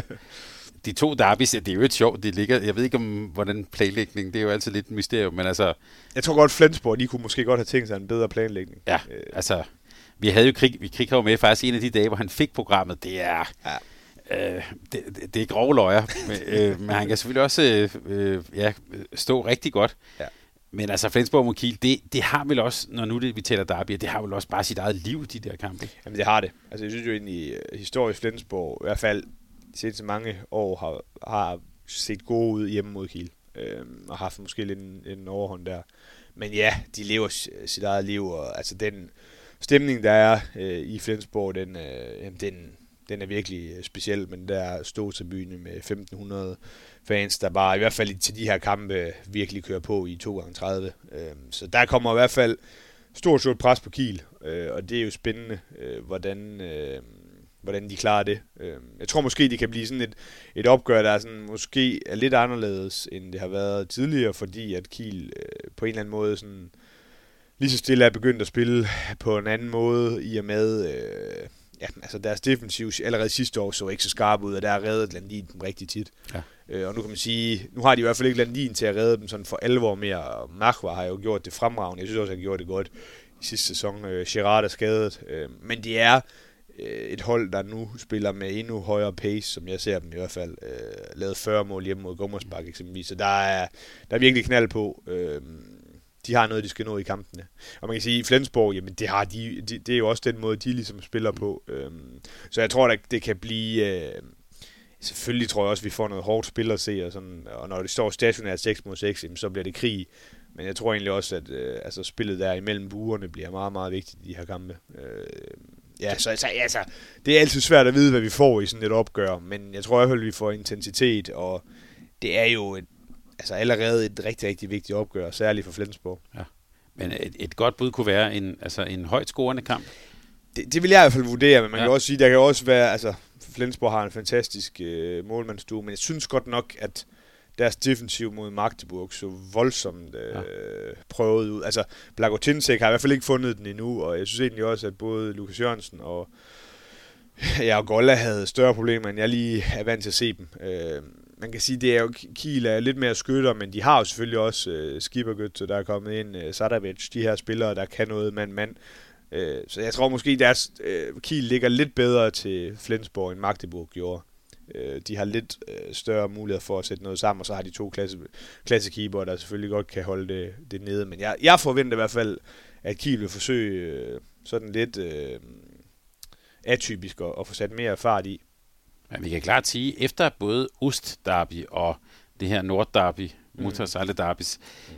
så er vi jo også blevet så meget klogere. Altså, det er ikke, der er ikke noget, der er afgjort, men vi, det, det fortæller, det kan jo måske være med til at, i hvert fald at definere, øh, hvordan, hvordan man kommer, lad os bare sige, hvordan de kommer i gang med sæsonen. Helt bestemt, helt bestemt. Altså, det er jo to vanvittigt vigtige opgør. Øh, og det, man kan sige, hjemmebanen, den er jo bare vigtig i Bundesligaen, så, så der er jo lidt mere pres på Flensborg og Berlin, end der er på, øh, på Magdeburg og Kiel, som jeg ser det. Også fordi øh, Flensborg taber i, i Magdeburg, øh, så der er ikke det store, altså på den måde, skulle Magdeburg nu tabe Berlin, jamen det er jo ikke, det er jo ikke krise på den måde. Så på den måde kan vi sige, øh, apropos streaming og Flow TV, det er noget, man skal krydse af i kalenderen. Det har jeg i hvert fald gjort for længe siden. Rasmus, jeg kunne egentlig godt tænke mig, at vi øh, får talt lidt om øh, hver enkelt af, af de formodede tophold. Mm. Men før vi lige øh, kommer til det, så synes jeg, at vi skal tale om øh, alle tiders øh, følge tongen næsten, nemlig MT Melsungen. Altså, øh, dem har du ikke som formodet tophold? Eller? Nej, det, det, det, kan du, det, det vil jeg faktisk bede dig om at vurdere, men jeg har dem så uden for det der top 4-5, som jeg forestiller mig, vi skal tale om. Men de er da... Øh, de, de er, er kommet, i gang, i hvert fald, ja. det har du ret i. Altså, det er jo altid sjovt at snakke om Melsungen, fordi altså, jeg tror, de fleste godt ved, at økonomisk er de jo rigtig, rigtig, rigtig øh, velpolstrede. Mm. Og de får også brugt nogle af de penge. Øh, men det er lidt ligesom om, at de ikke rigtig kan få slået døren ind til den der top 4. Øh, og jeg synes heller ikke, at, at spillerne, de henter altid lige har top 4 niveau. Øh, de har jo langt hen ad vejen. Det er jo, det er jo en lang historie med Melsung. De har jo haft sådan nogle forskellige øh, tider i, hvor først var det rigtig mange grækere, de lige pludselig fik ind, og så har der jo været øh, nu her de seneste mange år, hvor de blev kaldt dem til Deutschland, fordi de rigtig gerne vil have, have de tyske landsholdsspillere ind, og der, der kan man sige, med den nye træner i Parondo, så er det blevet sådan lidt mere, øh, ja, lidt fra, fra alle verdens hjørner, vil jeg næsten sige. Ja, det er selvfølgelig en stor signing med Kristopans, øh, som jo øh, leverede rigtig godt i, øh, i Paris sidste år, efter han havde en svær første sæson. Øh, gjorde det jo ikke ret godt det, det halvår, han havde i Berlin øh, i Bundesligaen, så jeg var lidt sådan spændt på at se, også fordi altså, det er jo det er jo meget langsomt øh, spil, han har, øh, hvor han buller og brager ind i folk, øh, men øh, han har startet rigtig godt. Øh, gjorde det rigtig, rigtig godt mod Leipzig, mener han laver 10. Øh, og og jeg er jo en fed spiller også, fordi han kan så mange ting. Altså så lige pludselig hopper han bare ind på stregen. Sådan en ren Rutenga mm. i, i gamle dage, og så står han bare der og napper den ned, fordi han er så vanvittig høj. Øh, defensivt er han stærk. Øh, når han kommer i, i kontrafasen, så, øh, ja, så er han også svær at stoppe. Så, så, så han er jo sådan lidt en x-faktor lige pludselig. Det gør jo så også bare, at de, de spiller mindre med Martinovic, som jeg også synes er en, en rigtig god spiller. Mm. Balenciaga, øh, jeg ved ikke, hvor mange der sådan lige kender ham, men øh, har gjort det rigtig godt i en del år efterhånden i, øh, i fransk håndbold i Toulouse, hvor han har spillet med, med kæmpe fysik. Det er jo sjovt at se, øh, ikke fysik, med kæmpe fart. Mm. Øh, han er jo øh, meget lille, så det er jo sjovt at se ham og Christopher år øh, stå ved siden af hinanden. Han skal have en Lyk Steins type. Ja, lige nøjagtigt, ja. Og han, øh, han er en Lyk Steins type. Dygtig spiller, øh, spiller virkelig med noget fart, som jeg synes øh, Melsung manglede lidt sidste år, hvor det blev sådan meget, øh, så får jeg bolden, så går jeg ind og prøver et eller andet, så får du bolden, altså Malasins, Casado og mm. de der typer. Øh, og dem har de stadig nogle, nogle typer af, altså nu har de mistet André Gomes, men har jo, har jo Kyen øh, også, så det er sådan, jeg vil næsten sige en blandet landhandel, men jeg tror, at øh, at de defensivt øh, vil kunne give problemer for mange hold, fordi de har bare kæmpe fysik. Altså, øh, Morage, nu har de fået Sipos ind, det er nok ikke, øh, det er i hvert fald fysik, men jeg ved ikke, hvor godt det er. Øh, jeg synes, de har to rigtig, rigtig gode målmænd. Øh, Simic har allerede braget en kæmpe kamp afsted, og Moravski, så de har jo, og det er også klart med de penge, de smider i det, de har jo øh, virkelig øh, et, et fint hold. Jeg har bare lidt svært ved at se den, den røde tråd i det, og øh, jeg synes, det er en fordel for dem, at de ikke spiller i Europa. Det tror jeg, det der med, at de kan, kan fokusere på Bundesligaen, vil være fint. Øh, og dygtig træner. Det må vi dygtig sige. træner, ja. dygtig træner, ja. øh, men også en træner, der er under pres for ja. at præstere nu. For man ved godt, hvordan det er dernede. Altså, der er ikke, altså, de finder en ny, hvis det er sådan, de ikke synes, det er det rigtige. Mm. Så ja, det er, det er million spørgsmål, hvordan kommer Meltung til at gøre det. Heldigvis for dem har de fået en god start, men vi har også bare set de seneste mange år, at der, der kommer mærkelige resultater fra dem, fordi de er meget ustabile. Øhm, og jeg tjekker lige deres program, altså øh, øh, Kiel ja. skal de så møde ude søndag, ja. ikke? Øh, og et Kiel, som så har været i Flensborg. Altså, det er også en kamp, der vi måske gøre os lidt klogere på, øh, ja. kan de være med på sådan en vanskelig udbane? Ja. Ja, det bliver spændende. Altså, jeg synes jo, at, at, at de har alt det, der skal til for ikke at blive kørt over i sådan nogle kampe i hvert fald, mm. fordi de har den her fysik defensivt og to gode mål, målmænd. Altså, jeg tror, de kommer til at kæmpe sådan øh, i det der lav øh, uden for top 5 om Europa. Øh, mm. En rigtig god sæson, øh, hvor der er et af, af topholdene, der er underpræsterer, så kan det godt være, at de kan komme til 5, men sådan en top 4, den ser jeg som urealistisk. Øh, det gør jeg. Og så lad mig spørge, øh, har vi en som du ser det, en mm. top 5, en top 4. Det er vel næsten the million dollar question her. ja, altså, jeg har egentlig skrevet på bloggen, at jeg tror egentlig, måske vi har en top 3. Altså, jeg, mm. jeg har jo svært ved at se over en hel sæson i Bundesligaen, at Reinecker Løven og at Fyxe Berlin kan være stabile. Vi var lidt ind, jeg var lidt inde på Berlin før også, at, at med den manglende bredde, altså druks ude til, ja, til februar i hvert fald, med, med akillescenen øh, ødelagt. Øh, det ser svært ud for dem, og jeg synes også, at tabet af Jakob Holm er, er, er ret stort. Øh, så jeg synes egentlig, at, at, at hvis de ikke får et eller andet ind, så er jeg godt klar over, altså så har de jo fået Nils Liklein endnu mere med, øh, som gjorde det rigtig godt til U21 VM og blev, øh, blev vis MVP, MVP der, mener jeg. Øh, men i hvert fald gjorde det rigtig godt. Øh, han er spændende og kan også spille i midten. Så de, altså, vi er jo ja, ude i, at de, Gisel, ja. Ja, ja, vi er ude i, at de lige pludselig kan spille med tre venstre mm. i baggaden, hvis det var. Øh, og Hans, Lindberg, Lindberg, Hans Lindberg på venstrefløj har også. ja, ja, ja, det kunne godt være. Men, det, ja, men, men altså, de mangler noget bredt. Altså, så Lasse Andersson, han skal virkelig brage en sæson af, hvis de skal sådan komme komme i en top 3, som jeg ser det. Jeg synes, de har et godt hold, øh, men de er for smalle, også fordi de skal spille i Europa. Øh, så jeg sådan, og det, René Løven, det er også lidt det samme, altså, øh, de har jo problemer på venstrefløj, hvor han er ude i, i lang, lang tid, øh, Gensheimer, og hvor de spiller med unge spillere, øh, som selvfølgelig gør det fint, især David Moret, som er virkelig talentfuld, men det er bare noget andet, selvfølgelig. Øh, jeg er først lige på vej tilbage. Øh, så har de jo selvfølgelig en vanvittig dygtig målmandstrio, mm. hvor man bliver nødt til at nævne i hvert fald David Spade, som måske er den varmeste keeper i, i verden lige nu. Øh, han har jo gjort det ufatteligt godt til U21 VM, gjort det godt i Supercup og sådan noget, så ja, de har et spændende hold, og et hold, jeg godt kan lide at se spille efter Hinsa har taget over. Men jeg synes bare, at de tre øh, andre, altså Kiel, Magdeburg og Flensborg, øh, måske står lidt stærkere. Øh, jeg var inde på i starten der med, at øh, de fleste af topholdene måske ser lidt svagere ud. Kiel ser måske lidt svagere ud. Men øh, de kommer nok til at spille på en lidt anden måde. Øh, de har i hvert fald mistet nogle kæmpe store profiler. Har selvfølgelig også øh, fået hentet noget, noget nyt ind og, og har stor fysik og mange dygtige spillere. Flensborg måske det eneste hold, som jeg ser er sådan øh, styrket gevaldigt. Jeg synes, de har signet øh, nogle rigtig gode spillere, og selvfølgelig også for, forventer meget af, af Nikolaj Krighav, øh, fordi, fordi jeg synes, han er, han, i hvert fald det, han har lavet i, i GOG, er vanvittigt, vanvittigt flot. Øhm. Han vender vi lige tilbage til, men, ja. men bare lige pointen om, at vi måske har en liga 3 plus 2, Lasse, eller en top 3 plus 2. Ja. Det, det synes jeg, der er en, er en god måde at sige det på. Øhm, og, og bare lige for at og, og, og lige slå pointen omkring Fyxe Berlin helt, helt fast. Mm.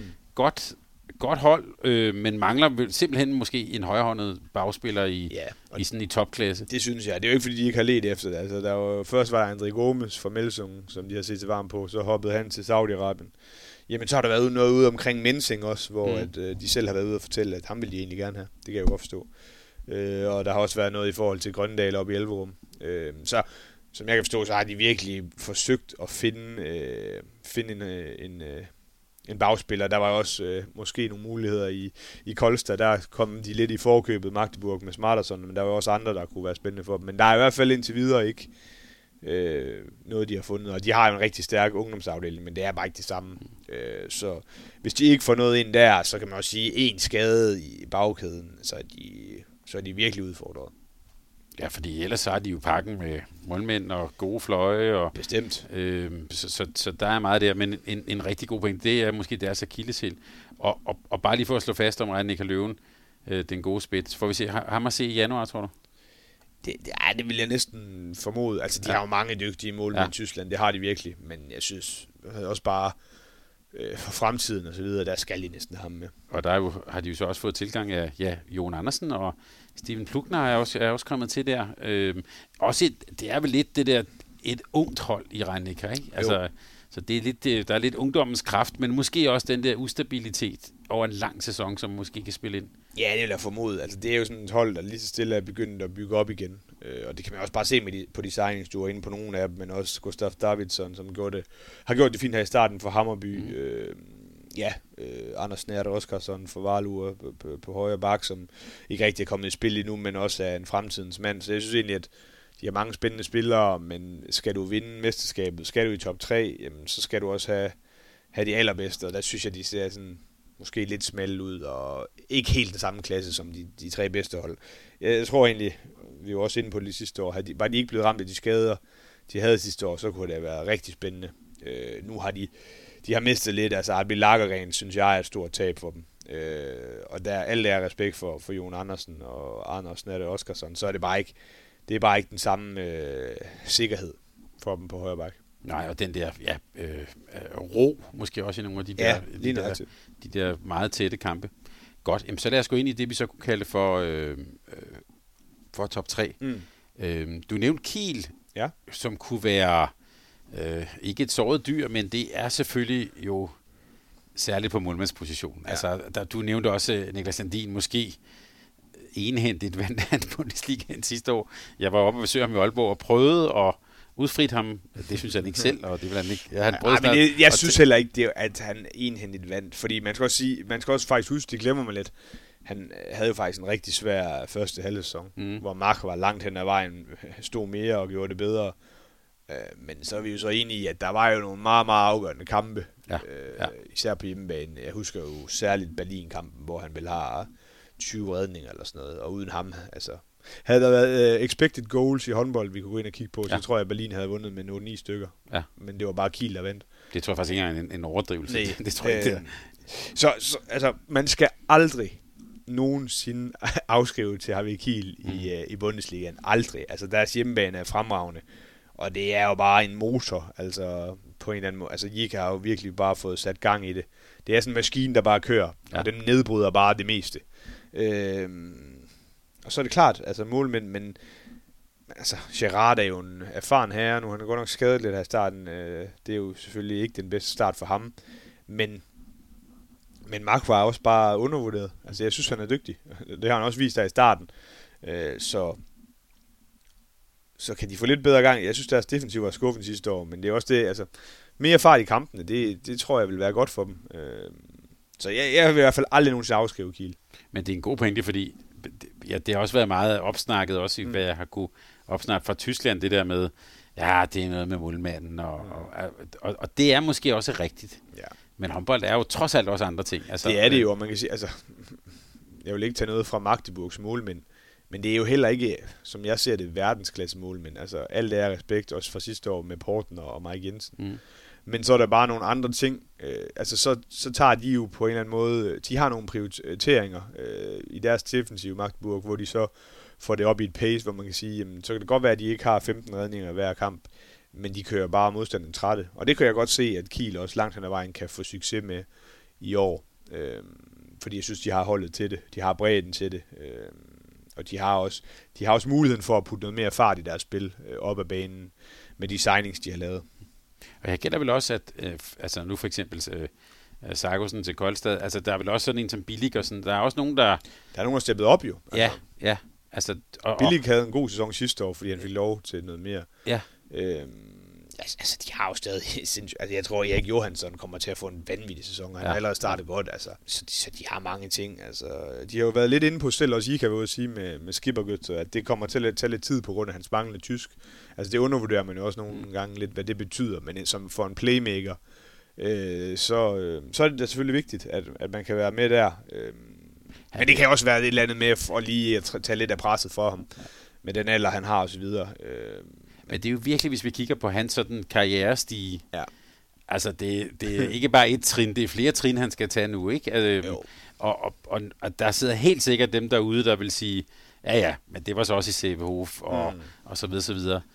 Nu er det på den helt, helt store scene. Ja. Øhm, så det er måske også at tage lidt, af, lidt af det pres, han må følge. Ja, men det er, det er en god pointe. Men han er vel også en af dem, der bliver allermest spændende at følge, tænker jeg. Øh. Han er jo bare sjov at se på, øh, og og det bliver lidt spændende at se, altså fordi altså man, man har jo haft lidt den samme type med Sadavic, mm. øh, men men øh, Skibegøtzer, det, det er måske på lidt højere niveau, som jeg ser det, og jeg tror, han kommer til at spille mere øh, og få en større rolle, og så, så bliver det jo lidt et anderledes spil for dem. Øh, så, så, så det er også i perioder af kampene, altså de vil kunne, Kiel vil jo kunne i år spille på rigtig mange forskellige måder, fordi de har relativt mange forskellige typer. I perioder af kampene vil man så kunne få øh, Elias ind til bare at fyre den af med en masse mand-mand-spil, og altså få, få skabt, eller få tiltrukket halvanden mand, og, og få smidt den videre. Så, så jeg tror, at det kan godt være, at det tager lidt tid, og altså, det er jo ikke... Øh, det er jo ikke atypisk, at det kan tage et halvt til et helt år og vende sig til Bundesligaen. Og især når det er en stor klub som Kiel. Øh, men når han finder ind, finder ind i tingene, så, så er jeg ret sikker på, at så skal han nok præstere. Og han skal også lige lære, at der, der vil være nogle hold, som vil sige, ham der, han skal bare have nogen på munden, ikke? Øh, jo. Jo, selvfølgelig. Øh, ja, selvfølgelig. Og det, det har Gisle også mærket det, for, det, det første år. Det er der mange, i, der har mærket, tror jeg. i, i, i Bundesligaen. Ja. Men ham glæder vi os virkelig til at følge. Så altså, din pointe omkring Kiel øh, er vel ret tydelig dem skal man aldrig undervurdere. Det synes jeg også bare, den sidste sæson ja. viste, at nå ja, okay, så er det faktisk dem, der nu mister til ja. sidst. Ja, øhm, og det kan nemt gå hen og blive sådan en sæson, og måske også i Champions League. Det, de skal nok være der til sidst. Det, det tror jeg, vi kan være ret sikre på. Lad os gemme uh, Flensborg Handevis uh, til allersidst, for lad os lige tage uh, Magdeburg, som du jo har som din øh, ja, så lad os sige, knibende ja. mesterskabsfavorit. Øh, ja. Lagergren er kommet til, Felix Klar er kommet til, og så selvfølgelig også Smarson, som kom mm. lige sådan til sidst for, øh, for Koldsted. Til gengæld har de så, øh, ja, Kai Smits ude, Mike Jensen ude også. Øh, øh, ja, det er vel sådan øh, nogle af de vigtigste. Altså, de, hvordan ser du dem? De er vel ikke svækket, eller? Øh, jamen, det er jo svært. Altså, det kommer også lidt an på, hvor Omar er henne. Ja. Altså, øh, de har i hvert fald allerede nu vist, at de kan godt uden Gisli mm. Christiansen, som var vanvittigt vigtig for dem sidste år. Men der må man bare sige, at Felix klare Jamen, jeg vil næsten sige, forventet går bare direkte ind. Og, og ja. jeg var også inde på, at Smarterson, øh, det virkede også som om, at han øh, i de perioder, han spillede, øh, ja, har gjort det rigtig godt. Øh, de har Michael Damgaard, som i perioder kan gøre rigtig meget for dem. Weber med stabiliteten. Øh, og så synes jeg, det var vigtigt for dem at se, at Albin Lagergren, han har været i Magdeburg en gang før, hvor det ikke rigtig flaskede sig. Det så ud som om, at, at det, det kørte rigtig godt for ham. Så man øh, fik slet ikke brug for, øh, for Omar Ingi Magnusson til andet end at at, og skyde de her straffekast øh, i kamp mod Flensborg. Øh, men hvor er Omar Ingi Magnusson i det her? Altså, hvor, nu har han været ude øh, reelt siden januar. Øh, det er jo selvfølgelig det er jo lang tid, og han er bare utrolig vigtig for dem, også nu når Kai Schmidt er væk. Men jeg synes, de har noget bredt. Jeg synes jo egentlig også, at øh, signingen af Sergej Hernandez nede for Benfica på, på målet, øh, Mike Jensen har gjort det, øh, virkelig gjort det fremragende for dem, men, men jeg synes jo, øh, at han øh, umiddelbart er, er, er et skridt op også der, og Porten har, jamen han er også for mig en lidt undervurderet keeper, øh, som jo allerede har vundet Champions League med to forskellige klubber nu, og, og virkelig bare også mod Flensborg stod fremragende. Det var ham, der ligesom var grobund for deres gode start, og det forspring, de fik lavet. Øh, og så var jeg inde på Vigert. Jeg er bare imponeret over Ben Vigert. Øh, ben Vigert, den måde han får sammensat tingene på, øh, og får sat spillerne øh, i spil på de rigtige tidspunkter. Øh, og det er jo også det her med fart i spillet, og så kan det godt være, at altså, de har jo stadig nogle rigtig dygtige øh, spillere i defensiven. Øh, vi har slet ikke været forbi øh, nogle af deres stregspillere. Altså, de har jo, de har jo en, der hedder Magnus Saugstrup. Han, han plejer at være ret god til at vinde de steder, hvor han er. Ja. Øh, og bare en fed hybridspiller, der kan bruges til mange ting. Øh, ja, Bavendal. Skal vi heller ikke glemme, så de har bare rigtig mange dygtige spillere i begge ender. Øh, O'Sullivan, der bare binder mange ting sammen. Jeg synes, de har, de har, nogle, de har sådan mange spillere, der kan udfylde mange roller. Øh, så altså, det er også derfor, jeg, jeg synes, jeg har dem der, og vi, de har også bare en vanvittig hjemmebane. altså, det er, som jeg ser det, måske den stærkeste hjemmebane i Bundesligaen. Øh, så det er et godt sammentømret hold, synes jeg. Og, og godt, du nævner Savstrup, fordi jeg tænker også i den forrige sæson, og hvis vi tænker frem mod Champions League og sådan, altså det, det at han kom tilbage, og mm. det kan vel nærmest ikke øh, overvurderes. Altså, han er sådan, med hans sådan rolige gemyt, og sådan, ja. han er jo ikke en, der laver så meget ravage, men han er vel en af de første, man enhver træner vil skrive på et holdkort, fordi ja. han bare er også den der akse i spillet i virkeligheden. Ja, bundstabil og kan bruges til mange ting, og bare bidrager i alle spillets facetter, så ja, det er virkelig en verdensklasse drejspiller. Så stærkt med, øh, med Magdeburg. Altså, jeg, når man ser her, som jeg sidder med en liste her, at Kai Schmidt, når man tænker på, hvordan han så spillede sidste år ja. til, til Flensborg Handevidt. Men, men det er jo heller ikke, altså, vi bliver også bare nødt til at sige, at øh, det er ikke tilfældigt, at der er nogle hold, hvor at når der så kommer skader, så de spillere, der kommer ind, de, de, de præsterer bare med det samme. Altså, det er jo ikke tilfældigt, at Michael Damgaard, han bare lige pludselig går ind i de sidste syv kampe i sæsonen og gør det godt, når der er skader. Det er ikke tilfældigt, Kai Schmidt. Altså, de er to, to rigtig gode spillere, men der er også bare noget, der virker i Magdeburg, fordi ellers ville de ikke kunne gøre det der. Og jeg synes, det, det har vi også set med mange klubber rundt omkring, at øh, så kan det være, at de signer nogle vanvittigt dygtige spillere. Altså nu var vi inde på Melsungen før, der var med at spille, men, de, men hvis systemet ikke fungerer, så er det også bare svært at integrere spillere og få dem til at præstere. Så jeg tror rigtig meget på, at, øh, at det ikke er en tilfældighed, når at nogle af de her hold øh, på trods af, at de får skader, at der så bare er andre spillere, der går ind. At Besjak kan så bare gå ind i en øh, Champions League semifinale, hvor han ikke har spillet en hel sæson, har ikke har spillet angreb, at han så bare går ind og, øh, og piker. altså, så det synes jeg bare lige var en pointe med, med Magdeburg også, at øh, jeg tror, du kan putte ret mange spillere ind øh, på det hold, øh, og så vil de præstere. Damgaards øh, slut der, det var... Mm. Altså, ja, imponerende også bare i Final Four. Altså, det var, ja. Øh, en, en rigtig, rigtig god pointe om det. Man kan næsten sige, øh, faglige arbejde, der bliver gjort, det er også bare, det er bare på meget, meget højt niveau. Det, ja. det som Magdeburg kan. Så på den led øh, vil de også være med. Og så er der selvfølgelig så SG Flensborg Handevidt, øh, nu med, med dansk træner igen, kunne man sige. Med Kai Schmidt, Blagotintek, og så selvfølgelig Simon Pytlik og Lukas Jørgensen, som vi jo i den grad kommer, øh, kommer til at glæde os til at se i Flensborg Handewitt, men også med, som vi var inde på, mange nye spillere, og der kan også være noget med sproget og så videre, og så et hårdt startprogram. Ja, øh, ja altså, øh, nu er sæsonen lang, og du har dem også som vinder af European League. Ja. Men ikke i Bundesligaen, altså ja, sæt nogle ord på, øh, på Flensborg. Nej, men altså, de, jeg synes jo egentlig, de har alt, der skal til for at vinde Bundesligaen også, øh, fordi øh, de har et rigtig godt hold. Øh, det er der ingen tvivl om. På papiret har de vel sagtens den bedste bagkæde i verden, altså klub, klubholdsmæssigt lige nu, tror jeg. Altså det er jo altid svært at sige, men, men hvis du kan stille en bagkæde op med Kai Smits og, og Simon Pytlik og Jim Gottfriedsen, så, øh, så bør du i hvert fald kunne komme langt øh, offensivt.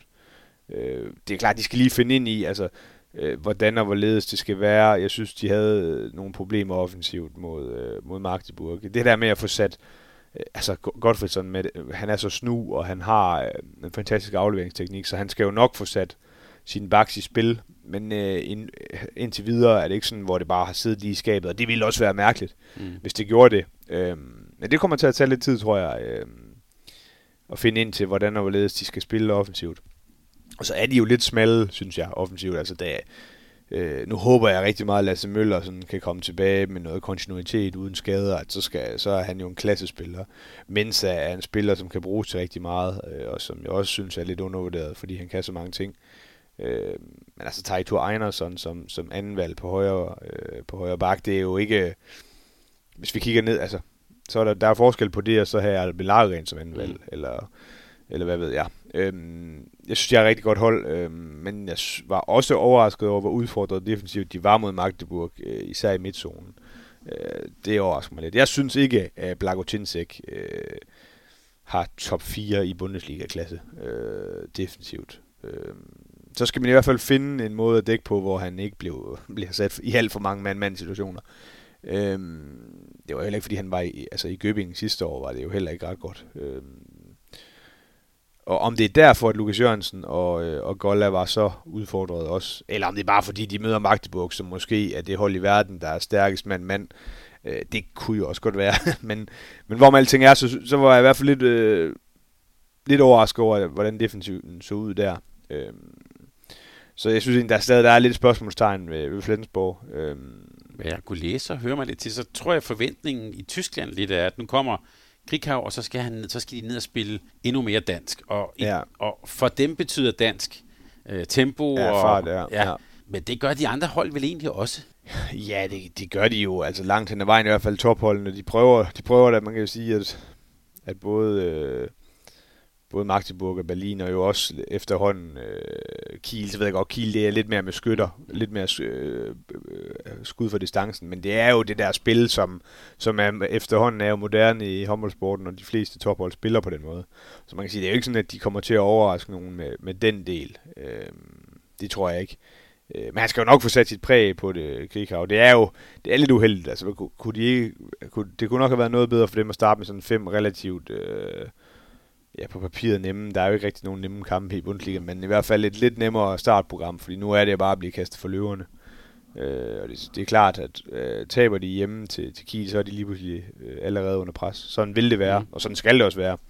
Øh, og jeg tror også, det er derfor, Nikolaj har sagt ja til, til det der job, fordi det må være fedt. Der er den bevågenhed og det pres på ham.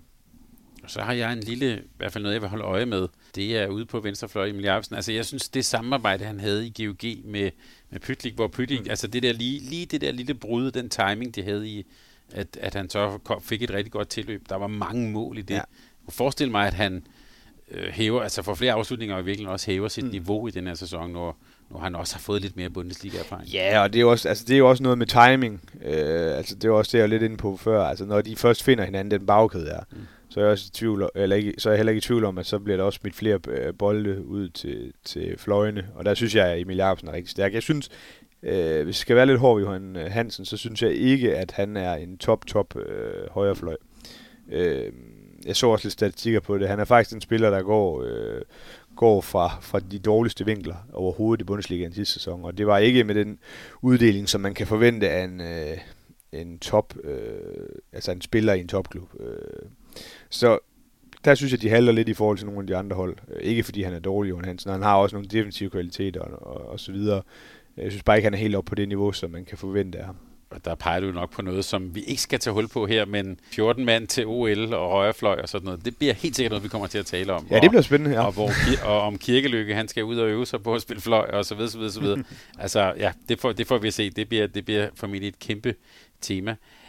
Er der nogle danskere, udover dem, vi allerede har talt om, som du synes, vi sådan skal skal lægge mærke til, eller som vi skal glæde os til at se? Ja, men jeg synes jo, der er så mange spændende ja, danske mange. spillere, altså, som vi bare kan løbe nogen igennem. Altså, jeg glæder mig til Jakob Lassen og se ham endnu mere ja. i Hamburg. Jeg synes, han, han startede fantastisk godt øh, i en spændende klub, som lige så stille er på vej frem. Øh, og så røg han ind nogle skader, men det er bare en, en spiller, som øh, spiller på en helt speciel måde offensivt, som ikke rigtig andre kan. Øh, det går ikke altid så hurtigt, men det virker, og det er sådan lidt, øh, lidt sjovt. Men jeg synes, han er, en, han er en virkelig god spiller, som kan mange ting, og, og som jeg håber får en god sæson. Simon Gade er startet rigtig fint nede i Hannover. Mm. Det er jo også en, en dygtig målmand. Vi har godt nok mange dygtige målmænd i Danmark, og Ja, ham kommer jeg også til at holde øje med, øh, fordi jeg synes, Hannover er også en, en meget sjov klub øh, at følge. De har mange øh, unge og spændende spillere. Øhm, Emil Lærke, altså den her sæson 2 nede i, i Lemgo, hvor han øh, jamen start, altså fik virkelig defensivt gjort det rigtig godt, øh, men jeg tror også selv, at han har et håb om, at han kan, øh, kan gøre det endnu bedre og få endnu mere tid offensivt i, i sin sæson 2. Øh, det kunne være fedt at få ham sådan lidt tilbage øh, til, de der, øh, til det der niveau, han viste i, i GOG. Øh, virkelig spændende spillere. Og så er der, øh, nu har vi ikke rigtig været inde på bundstriden i Bundesligaen, øh, og det er jo heller ikke sikkert, at Bergis skal være der, men der er i hvert fald to spændende danskere, der er Mads Kjeldgaards og Frederik Ladefod, som vel egentlig øh, individuelt er kommet godt i gang øh, med Bundesliga, men man må sige, deres, deres hold øh, er jo kommet katastrofalt i gang. Så øh, så og det, katastrofalt, det kan være, at vi skulle sige, hvad der er ja, sket men altså, de, ja, de har mødt de to, øh, de to øh, oprykker mm. og tabt med et mål mod begge, mod begge to. Øh, og det er jo i hvert fald ikke der, hvor Bergischer, tror jeg, havde håbet, de skulle være. Nu er de lige pludselig under et gevaldigt pres, og sådan, jeg ved godt, der kunne have spillet to runder, men det der med som hold at tabe til, til de to, øh, hvad hedder det, formodede nedrykker, som er oprykker, altså det, det gør lidt ondt, og så de, det kan godt være, at de helt hen mod jul stadig er nede i det der døn, og så ved man aldrig, hvad der sker. Det kommer jeg i hvert fald til at holde et vågent øje med, hvordan og hvorledes som de kan rykke sig, fordi det er jo en klub, der har været sådan i en god udvikling og stabil udvikling og rykket sig lige så stille fra en sådan 14-15. plads mm. hen mod en top 10 og sådan noget. Og nu, øh, nu efter Sebastian Hens er, er taget regn og så virker det som om, at det måske lidt er på, på vej den anden vej. Øhm, og det kan jo lige pludselig gå rigtig galt for sådan en klub. Mange gode danskere, og, og, og hvis vi bare lige siger øh, bundstriden, ja. øh, to oprykkere, øh, Eisenach. Ja, Eisenach og Barling. Øh, Eisenach er i hvert fald øh, udset som, som det klare bundhold, mm. øh, men har, jeg synes egentlig, de har lavet nogle lidt sådan øh, close signings af Konetski øh, fra, ja. fra målvogteren fra, øh, fra Kjelse, som har stået rigtig godt her i starten. Barling er altid, det er jo sådan et elevatorhold, mm øh, men har en fed hjemmebane, og ja, har, har rigtig mange sæsoner i Bundesligaen, så, øh, så, så dem kommer man formod at kommer til at ligge dernede, men altså nu er de begge to startet godt, og Bergis er under pres. Et hold som Stuttgart, synes jeg også godt kan, vi måske se være dernede, men det er jo, øh, det er jo klart, det er en målvogter som Heinefeld, og han kan også lave nogle point ud af ingenting for dem. Og så har jeg virkelig... Øh, altså, jeg, det er jo også nemt øh, sådan her på, på bagkant at, at sige det nu, men jeg så Vetsler som en af de der kandidater til at, til at rykke ned, og de havde en meget, meget skidt sæson sidste år, hvor de sådan var ramt af skader, og de er også ramt af skader lidt igen, men altså, vi bliver nok nødt til at nævne, altså de første 90 minutter, de spiller, der møder de, øh, eller der laver de 8, 7 og 4 mål mm. i de tre halvleje. Altså 19 mål på 90 minutter, altså det er håbløst. Altså, og deres offensiv, og jeg så også nogle af deres træningskampe, det ser, det ser meget skidt ud. Så dem kunne jeg også godt se rykke ned. Øh, så jeg synes egentlig, der er flere øh, bejlere til det år. Det, det er jo egentlig meget spændende. At øh, til to nedrykningspladser, jamen der kan jo godt være en 5-6 hold, der kan ligge og bøve lidt rundt i det. Det bliver, jeg sidder og tænker, det bliver sindssygt spændende, når vi skal optage øh, øh, om en måneds tid. Ja. Fordi der er, der er vi lidt klogere, og måske også kan se, du nævner top og subtop og sådan noget, hvor altså, at der er måske også nogen, der har rykket lidt rundt på det her, og hvem, vores forståelse af, hvem der er måske sikre nedrykker, og også af, hvordan top og subtop ser ud. Og jeg tænker også på sådan en hold som, som Gummersbak, som mm. man tænker, mm, ja, det kan godt være, at de skal lige lidt højere op, ja. måske. Ja, det er jo også det, der er altså, i en liga, hvor der er 18 hold. Altså, ja. Det er jo også, det bliver jo sådan lidt, der er jo et, et langt felt fra, man kan sige, en 8-9 stykker, og så op til en måske 14-15. plads øh, hvor det er sådan lidt la på dagen. Mm. De kan ikke rigtig nå Europa, de kan måske heller ikke nå at rykke ned, men der synes jeg, det kunne være fedt, hvis vi øh, altså, langt hen i sæsonen havde en 4-5 hold, der stadig skulle kæmpe for at ikke rykke ned, og måske øh, nærmest resten, der alle sammen var sådan i, lidt i spil til en, en 6. plads, øh, 7. plads. Det er også optimistisk at tro, at vi kan få det, men, men det bliver i hvert fald spændende at se, fordi der vil altid være nogle af de der klubber, der ligger sådan øh, i, altså, som midterklubber, der øh, får en god sæson, får en dårlig sæson. Øh, og det er altid sjovt at se, hvem det er. Og nogle gange er det ret tilfældigt også. Godt. Rasmus, jeg summerer lige op. Det bliver spændende, det bliver jævnbyrdigt, det bliver dramatisk. Vi har måske en top 3 plus 2, lad os sige det det. Du har også Magdeburg som sådan en, en lille bitte favorit, men ja, ja Kiel, Flensborg og så videre, det, det, det, det kommer sikkert til at blive rigtig spændende. Og så kan vi bare sige, allerede denne her uge, mens vi optager, både et, et, et øst- og et nordderby. Altså, ja. øh, det bliver øh, håndbold for alle pengene i den tyske Bundesliga. Ja, bestemt. Det glæder vi os til at, at, at følge op på. Øh, jeg må sige det, jeg kan, sidste år var jeg også meget sådan op at køre på, den, på Bundesligaen. I år meget mere. Altså, okay, endnu mere, ja. Ja, det synes jeg, det er øh, øh, også fordi, der er sådan altså, forskellige spillestile, og også måske også lidt den der jævnbyrdighed, som ja. jeg tænker er, er, er, jeg ved ikke, om den er historisk, men den er, det, det er i hvert fald spændende. Det gør det. Her til sidst, Rasmus, så, øh, og det bliver, nu skal vi gøre det relativt hurtigt. fordi, oh, nej. Øh, ja, oh, nej. Men øh, jeg kunne godt tænke mig, at vi bare sådan kort kom forbi øh, Frankrig. Vi skal også lige tale lidt, lidt Spanien, og måske lige meget kort lige nævne øh, Portugal. Og jeg skal jo altid høre, hvordan det går med Aqua Santos, vores, øh, vores favorithold her. Men, øh, men PSG, og, og havde du som favorit i ja. Frankrig, ja. klarede det også sidste år, og spillede vi egentlig, tror jeg, vi ville kan sige, en, en ret flot sæson egentlig. Ja, det synes jeg. Det, det gjorde de. Altså, øh, det er jo lidt sjovt det der med, at de er gået ned øh, i budget gevaldigt mm. øh, og skåret det, men det virker som om, at øh, hierarkiet er lidt mere på plads. Øh, de måske handlet lidt klogere, end de tidligere har gjort. Øh, har fået en stærk målmandsstue, og det betyder jo bare meget. Øh, Palika og Janne Gren, som nu også har forlænget til 25, de giver noget kontinuitet. Så på trods af, at de egentlig havde relativt mange skader sidste år, så, øh, ja, så synes jeg egentlig, at de har gjort det godt. Øh, nu mister de Kristopan, som vi var lidt inde på, øh, og får kendt Robin Tønnesen ind der. Det er måske en, en lille svækkelse, som jeg ser på det, og ja, hvor er Nevla Kadabati i sin sidste sæson. Men øh, altså, stadig for mig at se øh, relativt klare favoritter. Øh, men det er fedt, at, der, at det ikke er sådan helt udelukket, at vi kan få en anden mester. Øh, fordi at Nantes og Montpellier stadig er to rigtig gode hold. Men nu starter de jo sæsonen PSG med at spille det her trofæ, de Champions. Mm. Øh, deres Supercup, hvor de smadrer Nantes med 10. Det tror jeg jo egentlig, øh, og det var så altså på neutral grund. Øh, så det, det giver jo en eller anden idé om, at de nok bliver svære at, at bøvle med for Nantes, selvom Nantes har store øh, ambitioner og har holdt langt hen ad vejen deres hold, øh, som jo øh, sådan er bygget op af ja, selvfølgelig noget rutine, men også rigtig mange unge og spændende spillere, som jo bliver et år ældre, og jeg synes, at øh, ja, der ikke har været en stor udskiftning, der de har fået øh, Boss ind, som de har taget fra Montpellier, i stedet for Persson, som er rådet, Linus øh, Persson, som er rådet til, øh, til GOG. Så det er nogenlunde sammenhold, og de, de kan selvfølgelig godt øh, banker en virkelig god sæson sammen, og de har en rigtig stærk hjemmebane, jamen, så kan de da godt komme op og drille øh, på PSG. Øh, og det er vel egentlig lidt langt hen ad vejen det samme med Montpellier. Øh, Ahmed Hesham, som de har fået ind, øh, altså virkelig en spændende spiller.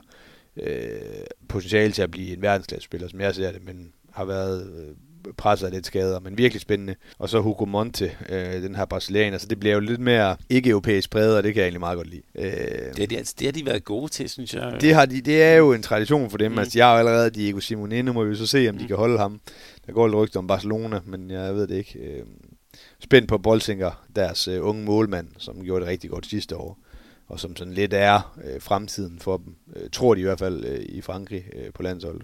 Og så var vi inde på, at det er Patrice Canaries sidste sæson. Det er jo, øh, det er jo lidt, det er jo lidt øh, spændende at se, hvad han kan få ud af den. Hesham, det må jeg sige. Det, ja. Ham håber jeg, altså. Han, han, den er sgu fed, synes jeg. Ah, helt vildt. Øh, fantastisk spiller.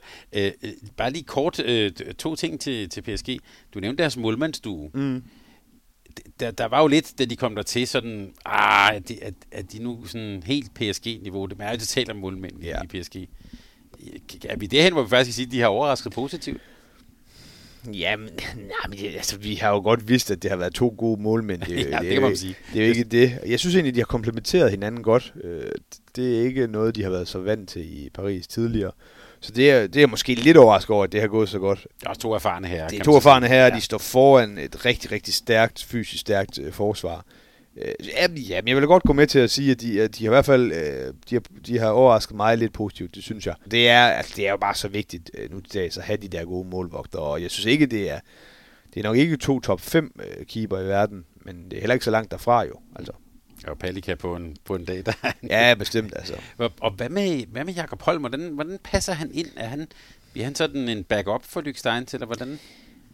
Jamen, jeg tror jo egentlig også med de skader, de har haft, altså skulle der ikke komme en mere, men jeg tror egentlig, de kommer til at blande kortene meget, altså øh, Steins, øh, Jakob Holm, øh, Karavacic og Prandi, altså sådan lidt, øh, også, jeg tror, at Steins, ja, det er jo nok mest på playmakeren, men de, øh, både Jakob og, og Nevla Karavacic kan jo godt spille playmakeren, og kan også spille venstrebakken, så de, jeg tror, at de kommer til at blande sådan, sådan det lidt. Men jeg synes, det er godt set af, Paris, altså at hente Jakob. Mm. Øh, han kan mange ting, og ja, jeg tror, han vil kunne gå relativt hurtigt ind på, på det hold der. Øh, giver dem lidt mere bredde.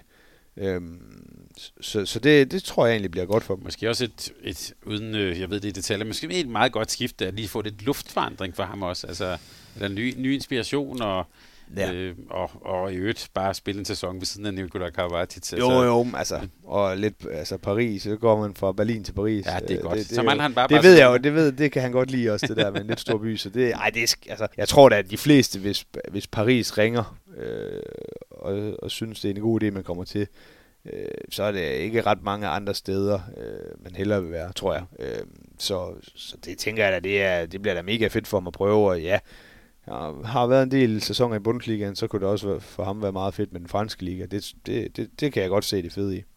Godt. Ham glæder vi os til at, at se tørne ud for, øh, for, for PSG.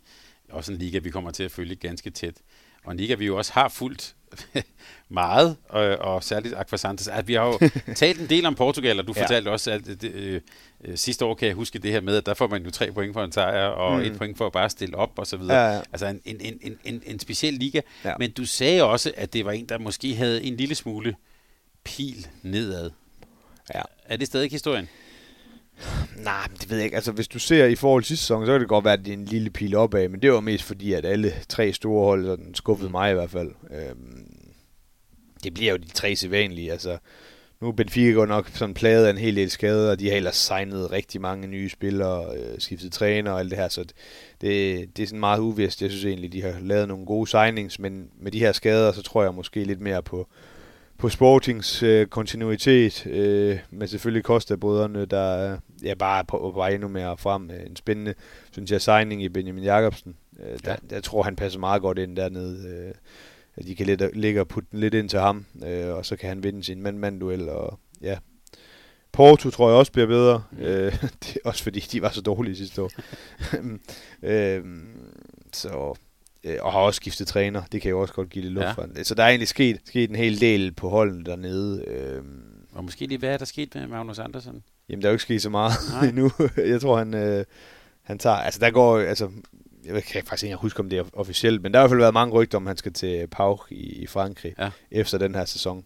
Øh, men de har jo så fået en portugisisk landsholdslegende, håndboldlegende i det hele taget i Porto ind i Carlos Resende. Ja. Så det bliver også lidt spændende at se, øh, hvad han vil med det, og om det han vil fortsætte lidt med, med de lyder, som Magnus Andersen har haft, eller om de skal til at lave noget helt andet. Jeg har ikke set dem endnu. De spillede jo den her iberiske øh, Supercup, som er ja, startede vel sidste år, øh, og der blev jeg i hvert fald mærke, mærke i, at, øh, at Nikolaj Læsø, kunne jeg bare se ud fra stats, havde, havde umiddelbart været god og lavet syv mål og sådan noget, så man kan jo håbe lidt for ham, at han er kommet lidt bedre ind i det. Øh, Jakob Mikkelsen på vej tilbage efter en lang skade, håber også, at han ja, for den her danske vinkel kan, kan få sat, sammensat en god sæson, fordi det er jo klart, at øh, Porto er måske lidt svækket på den position i og med, at Jack, øh, Jack Turin røg til Aalborg. Jack, synes jeg, var øh, Portos mest, øh, ja, faktisk bedste spiller sidste år. Øh, så det er jo selvfølgelig et tab. Øh, men jeg,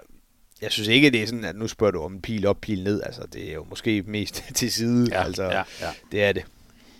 Uh, I øvrigt, Carlos Sinde, jeg kan sige, øh, ham, jeg var for nogle år siden øh, med som spiller på øh, et, sådan et gammelmandshold, sådan et Old Boys EM, ja. øh, og der spillede han øh, faktisk i øh, aldersklassen, så, aldersklassen under os, vil ja. jeg sige.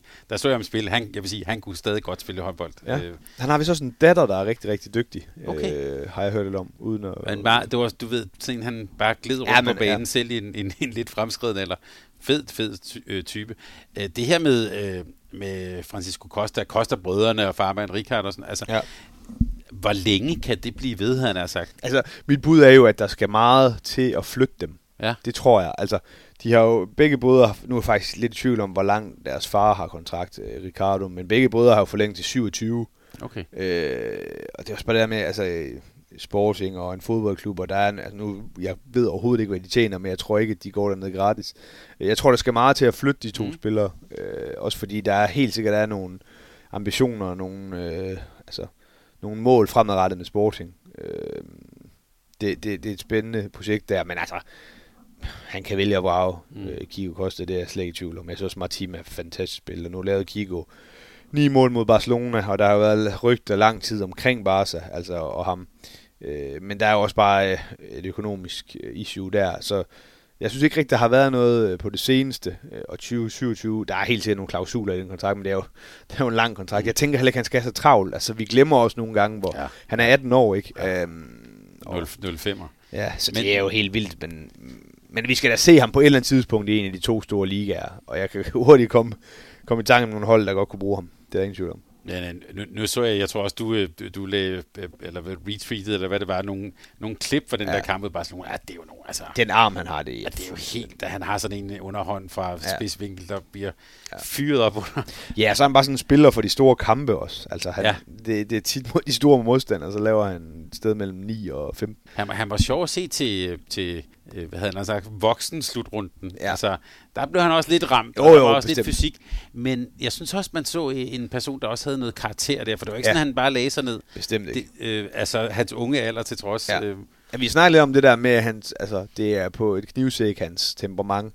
Mm. Øh, altså, der var jo den her, øh, ja, det er vel for to sæsoner siden øh, mod Magdeburg i knockout i øh, European League, sådan noget, hvor han tabte lidt. Øh, så der er selvfølgelig også sket noget på to år, øh, men øh, det er jo også det her, der er med til at gøre ham god. Altså, han er altså agerig, ser det ud som om, så det bliver i hvert fald spændende at finde ud af, hvor, altså, hvor de skal hen. Og, altså, jeg håber i hvert fald ikke, det er sådan noget med, at de bare øh, føler, at de bliver nødt til at blive i sporting for altid. Fordi mm. det synes jeg på en eller anden uden, uden at vide, hvordan det kommer til at udvikle sig dernede, så vil, det, så vil jeg godt nok synes, det kunne være fedt at se ham i en stor, rigtig stor klub, der kan vinde Champions League. Og der kunne vi jo lave en kobling til en ung Nikola Karabatic. Altså han, ja. han skulle også øh, til Kiel, og, altså han skulle også... Ja, øh, så nåede han lige at vinde Champions League med Montpellier inden. Ja, jeg skulle ikke sige, han, ja, præcis. Men, altså, men, ja. men, men det der med i hvert fald, at, at tage det også som sådan nogle øh, ja, udviklingstrin, er, ja. er vel også noget, vi kan se for ham. Så lad os bare lige til sidst lige komme forbi øh, øh Spanien og meget i Spanien handler, handler jo selvfølgelig om FC Barcelona, også i håndbold, kunne man sige. Ja. Øh, vi har også sidste sæson været inde på øh, Barças økonomi, altså hele mm. klubben, som, er, som kan have været anstrengt. Og nu mangler de jo så også den her øh, playmaker efter en alvorlig knæskade til, til Markuc. Mm. Der har været rygter om Simone. Ja. Jeg har sågar, jeg ved ikke hvor meget der er i det, hørt rygter om Morten Olsen. ja. Øh, Ja, altså, skal, hvis vi nu bare ser det fra Barcelonas side, de skal vel have en, sådan en person ind, eller hvad? Tror jeg faktisk ikke. Altså, okay. Jamen, det er jo også svært. Man kan sige, de har jo ligesom ville spare nogle penge nu. Og det er de jo, det er jo op fra, at det bliver nødt til. Ja. Og så har man skilt sig af med Sindrich, og så er det jo klart, at det værste, der overhovedet kan ske, det er jo selvfølgelig, at, at Markuc går i stykker. Øh, Fabregas er væk, hvilket er mm. kæmpe tab, og der kan man sige, jamen Kaderlæk var vel egentlig nærmest på plads, men så kom de her øh, hvad hedder det, nyheder om, at de skulle skære i budgettet, det blev ikke ham. De har så øh, hentet Gallego og Rodriguez, to unge spanier, mm. til selvfølgelig en helt anden pris, og selvfølgelig et, altså, en helt anden, øh, et helt andet niveau i hvert fald på nuværende tidspunkt. Ham Rodriguez, han, jeg, han bliver rigtig god, men mm. øh, det kommer nok til at tage på. Øh, Peter Stivagas væk til Kiel om på, mm. ikke også? Og som, som man kan sige, der, det er jo bare, det er noget helt nyt. Øh, men hvis vi sådan kigger specifikt på playmaker-positionen, hvem er det, der kan spille den? Det er, de har faktisk mange, der kan det. Mm. Altså, de har selvfølgelig Paul Valera, som de hældte ned allerede sidste år i Granollers. Øh, som den sådan, øh, man kan sige, det er jo nok ham, der i hvert fald får chancen for at, øh, for at tage den plads der. Carlos har spillet der øh, tidligere. Øh, Blas Jans øh, har spillet der. Øh, Arinho har spillet der. Mm. Nu er han godt nok først lige på vej tilbage. Øh, Melvin Richardson har spillet der. Altså, de har jo masser af spillere. Så kom, vi snakkede om de her Sikusa-brødre, som er på vej op. De, så det er også derfor, jeg siger, nej, de behøver jo reelt set ikke at hente en. Mm. Men så er det klart, skal de op og vinde Champions League igen, øh, så vil det jo være rart med Morten Olsen eller Diego Simone. Mm. Der er også en Ardic, der har været der før, som, øh, som står uden klub. Det kan da godt være. Det, det tænker jeg måske ikke. Men det der med at gå ud og købe en spiller fri, altså det er jo også bare... Øh, altså det er jo en dråbe i havet for dem, hvis, hvis fodboldklubben går ind og siger, mm. men her... Øh, det jeg mest sådan tænker over, det er, altså de, stod, de har jo vanvittigt mange spillere, der har udløb inden for de nærmeste par år. Øh, så der, skal, der sker jo noget der. Øh, og hvad så med for eksempel øh, de kan memme, som hører den, der nærmest har længst til kontrakt, ikke? Altså, han må godt nok tænke sit. Altså, for mig at se den bedste spiller i verden lige nu. Mm. Hvis de lige pludselig er ude i, at de skal til at kæmpe om, og ej, det tror jeg nu ikke, de skal nok ikke til at kæmpe om at vinde det spanske mesterskab, for der tror jeg stadig, at de, også, de har jo den bedste ungdomsafdeling øh, i Spanien også. Men hvis de skal til at kæmpe for at spille og kvalificere sig til en kvartfinale for eksempel Champions League, jamen er det så fedt for ham at være der, så, så tror jeg også, at han sikkert godt kan finde nogle andre steder, der er sjovere at spille. Øh, sammen med Emil Nielsen også. Altså, mm. Nu ved jeg godt, altså Gonzalo Pérez Vargas, så er han væk, så skal han jo, bliver han jo formentlig, fordi de, jeg formoder ikke, at der er også gået nogle rygter om, hvem det så kunne være. Øh, men det er ikke den klasse, som Pérez Vargas har, de kommer til at hente ind. De kommer til at satse på Emil og øh, Nielsen, og det er jo fantastisk for ham. Men han vil jo også være på et hold, øh, det, det kender ham jo nu godt nok til, altså han vil vinde. Mm. Øh, og det tror jeg, der er mange af de spillere, der, det, det er der jo selvfølgelig mange af de spillere, der er i Barcelona lige nu, de vil være på et hold, øh, de har skrevet en kontrakt under, fordi de regner med, at de er på et hold, der er selvskrevet til Final Four. Øh, så hvis, der, hvis det ændrer sig, hvad sker der så med dem? Det, jeg synes virkelig, der er mange spørgsmålstegn det der. Øh, men set med danske landsholdsøjne, hvis vi bare kigger på Emil Nielsen, ja. og i virkeligheden også måske et helt år frem til, til, til OL, mm. han får nok ikke mindre spilletid. Altså, øh, så, så hans udvikling ser vel okay ud i hvert fald. Jo, jo, bestemt, bestemt. Det, altså, det er jo sådan på sigt, det vi sidder og snakker om mm. her. Øh, så, så jo, altså, og jeg tror også, altså, de har også stadig holdet, selvom de har mistet Sindrit, selvom de har mistet Fabregas, selvom at Marcus er ude, så har de stadig et hold, der godt kan, kan gå i et Final Four. Øh, altså bare det, man har, de kan med altså, du kan næsten smide de kan med ind på, mm. jeg tror på 12 af holdene, der er med i Champions League i år, så vil de, så vil de øh, være, være hold, eller et hold, der kan gå i Final Four. Så det er jo bare øh, stadig så, så dygtige spillere. Øh, en god point det med Fabregas. Jeg tænker, nu talte vi tidligere om Savstrup. Altså, ja. det er jo samme klasse, samme ja. betydning, samme, ja. øh, altså, samme type spillere i virkeligheden også. Ja. ja, men det er det. Altså, det er jo en af de aller, allerbedste, og det er jo en, det er også en forfærdelig position at, at miste så vigtig en spiller som sågar er, altså er katalansk afstamning, ikke? Og, øh, så det, han ville jo selvfølgelig gerne være blevet, men det er jo klart, at når de ikke har pengene, jamen, så, så er der måske nogle andre, der har, det har Vesprem jo, så det er jo, man kan også sige, med de rygter, der har været om de kan med, så kan det godt være, at han har, øh, har fortrudt, at han ikke tog, tog til et andet sted hen, men, men sådan er det jo. Øh, men altså, man kan jo sige, det er jo på en eller anden måde lidt ærgerligt, hvis øh, Barcelona, som jo i hvert fald øh, altså med sportslige øh, præstationer er den største hommerklub øh, i verden, hvis den lige pludselig slet ikke er deroppe. Men omvendt synes jeg også, det kunne være meget sundt, øh, jeg tror også, jeg nævnte det sidste gang, øh, at det kunne være meget sundt for dem lige som at starte lidt forfra og finde ud af, jamen kan vi gøre noget, så vi får nogle øh, hvad hedder det, tilskuere i hallen? Kan mm. vi gøre noget, så vi får nogle partnere med? Altså, mm. Fordi det har de jo ikke gjort. Mm. Altså, det er jo bare på en eller anden måde, det er jo, de har jo kørt med underskud år efter år, hvor det er blevet dækket af fodboldklubben, og det er jo heller ikke sundt. Og måske også arbejde, nu nævnte du jo øh, U19-landshold og så videre. Mm. Altså hvis vi siger tilbage til 90'erne og sådan noget, der var jo trods alt en spansk stamme, som jo ja. så kom fra det der op, den der Og det er der jo egentlig lidt langt hen ad vejen også stadig. Ja, altså ja. det er der jo med Arinho, med, øh, hvad hedder det, Alex Gomes, med øh, Pérez de Vargas. Med, altså, så det, det, er der jo stadig. Og nu har de jo, de er jo lidt i gang med Gallego og Rodriguez på, på stregpositionen, de har fået ind. Så det, det, det tror jeg vil være helt naturligt, at det er sådan, det bliver. Øh, og man kan sige, der er jo så mange gode spanske spillere, og det kan også være, altså det er lidt nemmere og lidt billigere at tiltrække nogle af dem og få dem tilbage. Øh, ja, og hvad sker der i Kielse? Og det, det, det, er jo, det har vi slet ikke været inde på, men der er jo, de har jo heller ikke øh, fået styr på økonomien endnu, og der er jo måske også nogle øh, brødre der, og en, en far, som måske også godt kunne tænke sig at komme til Barcelona på et tidspunkt, hvad ved jeg. Øh, men der sker i hvert fald mange ting i top, toppen af europæisk øh, klubhåndbold lige nu. Og altså, en, af, og en af tingene er jo, at Barcelona det er et kæmpe stort spørgsmål. Altså, vi har slet, slet ikke tid til at gå ned ad Kjeltevejen. men det kan vi så love lytterne, at det kommer vi til at gøre næste gang. Der skal, der skal vi helt klart ned ad den vej. Vi skal også forbi, uh, vi skal også forbi Vestbrem og mm. Uh, Tatabania og så videre, så videre ja. som, som, som, som, vi, som vi holder meget af. Og vi skal helt klart også forbi både uh, svensk og norsk håndbold. Det må vi lægge ud som en teaser. Vi synes, det var vigtigt, at vi brugte noget tid på den absolut øh, største liga, nemlig den tyske Bundesliga, men øh, I kan allerede høre, der er virkelig også meget, heldigvis, andet godt at tale om. Og næste gang vi mødes, har vi også fået spillet nogle kampe i, øh, øh, på europæisk plan. Om det så har set det på den ene eller den anden streamingkanal. Ja, det får vi se. det får vi at se, men vi kan i hvert fald love lytterne, at vi to har i hvert fald set en del af det, og det glæder vi os til at tale om. Rasmus, tak endnu en gang. Det var en oplevelse, som det plejer at være. Tak fordi du vil være med. Selv tak, Thomas. Og øh, også tak til Sparkassen Grundland for at gøre alt det her muligt.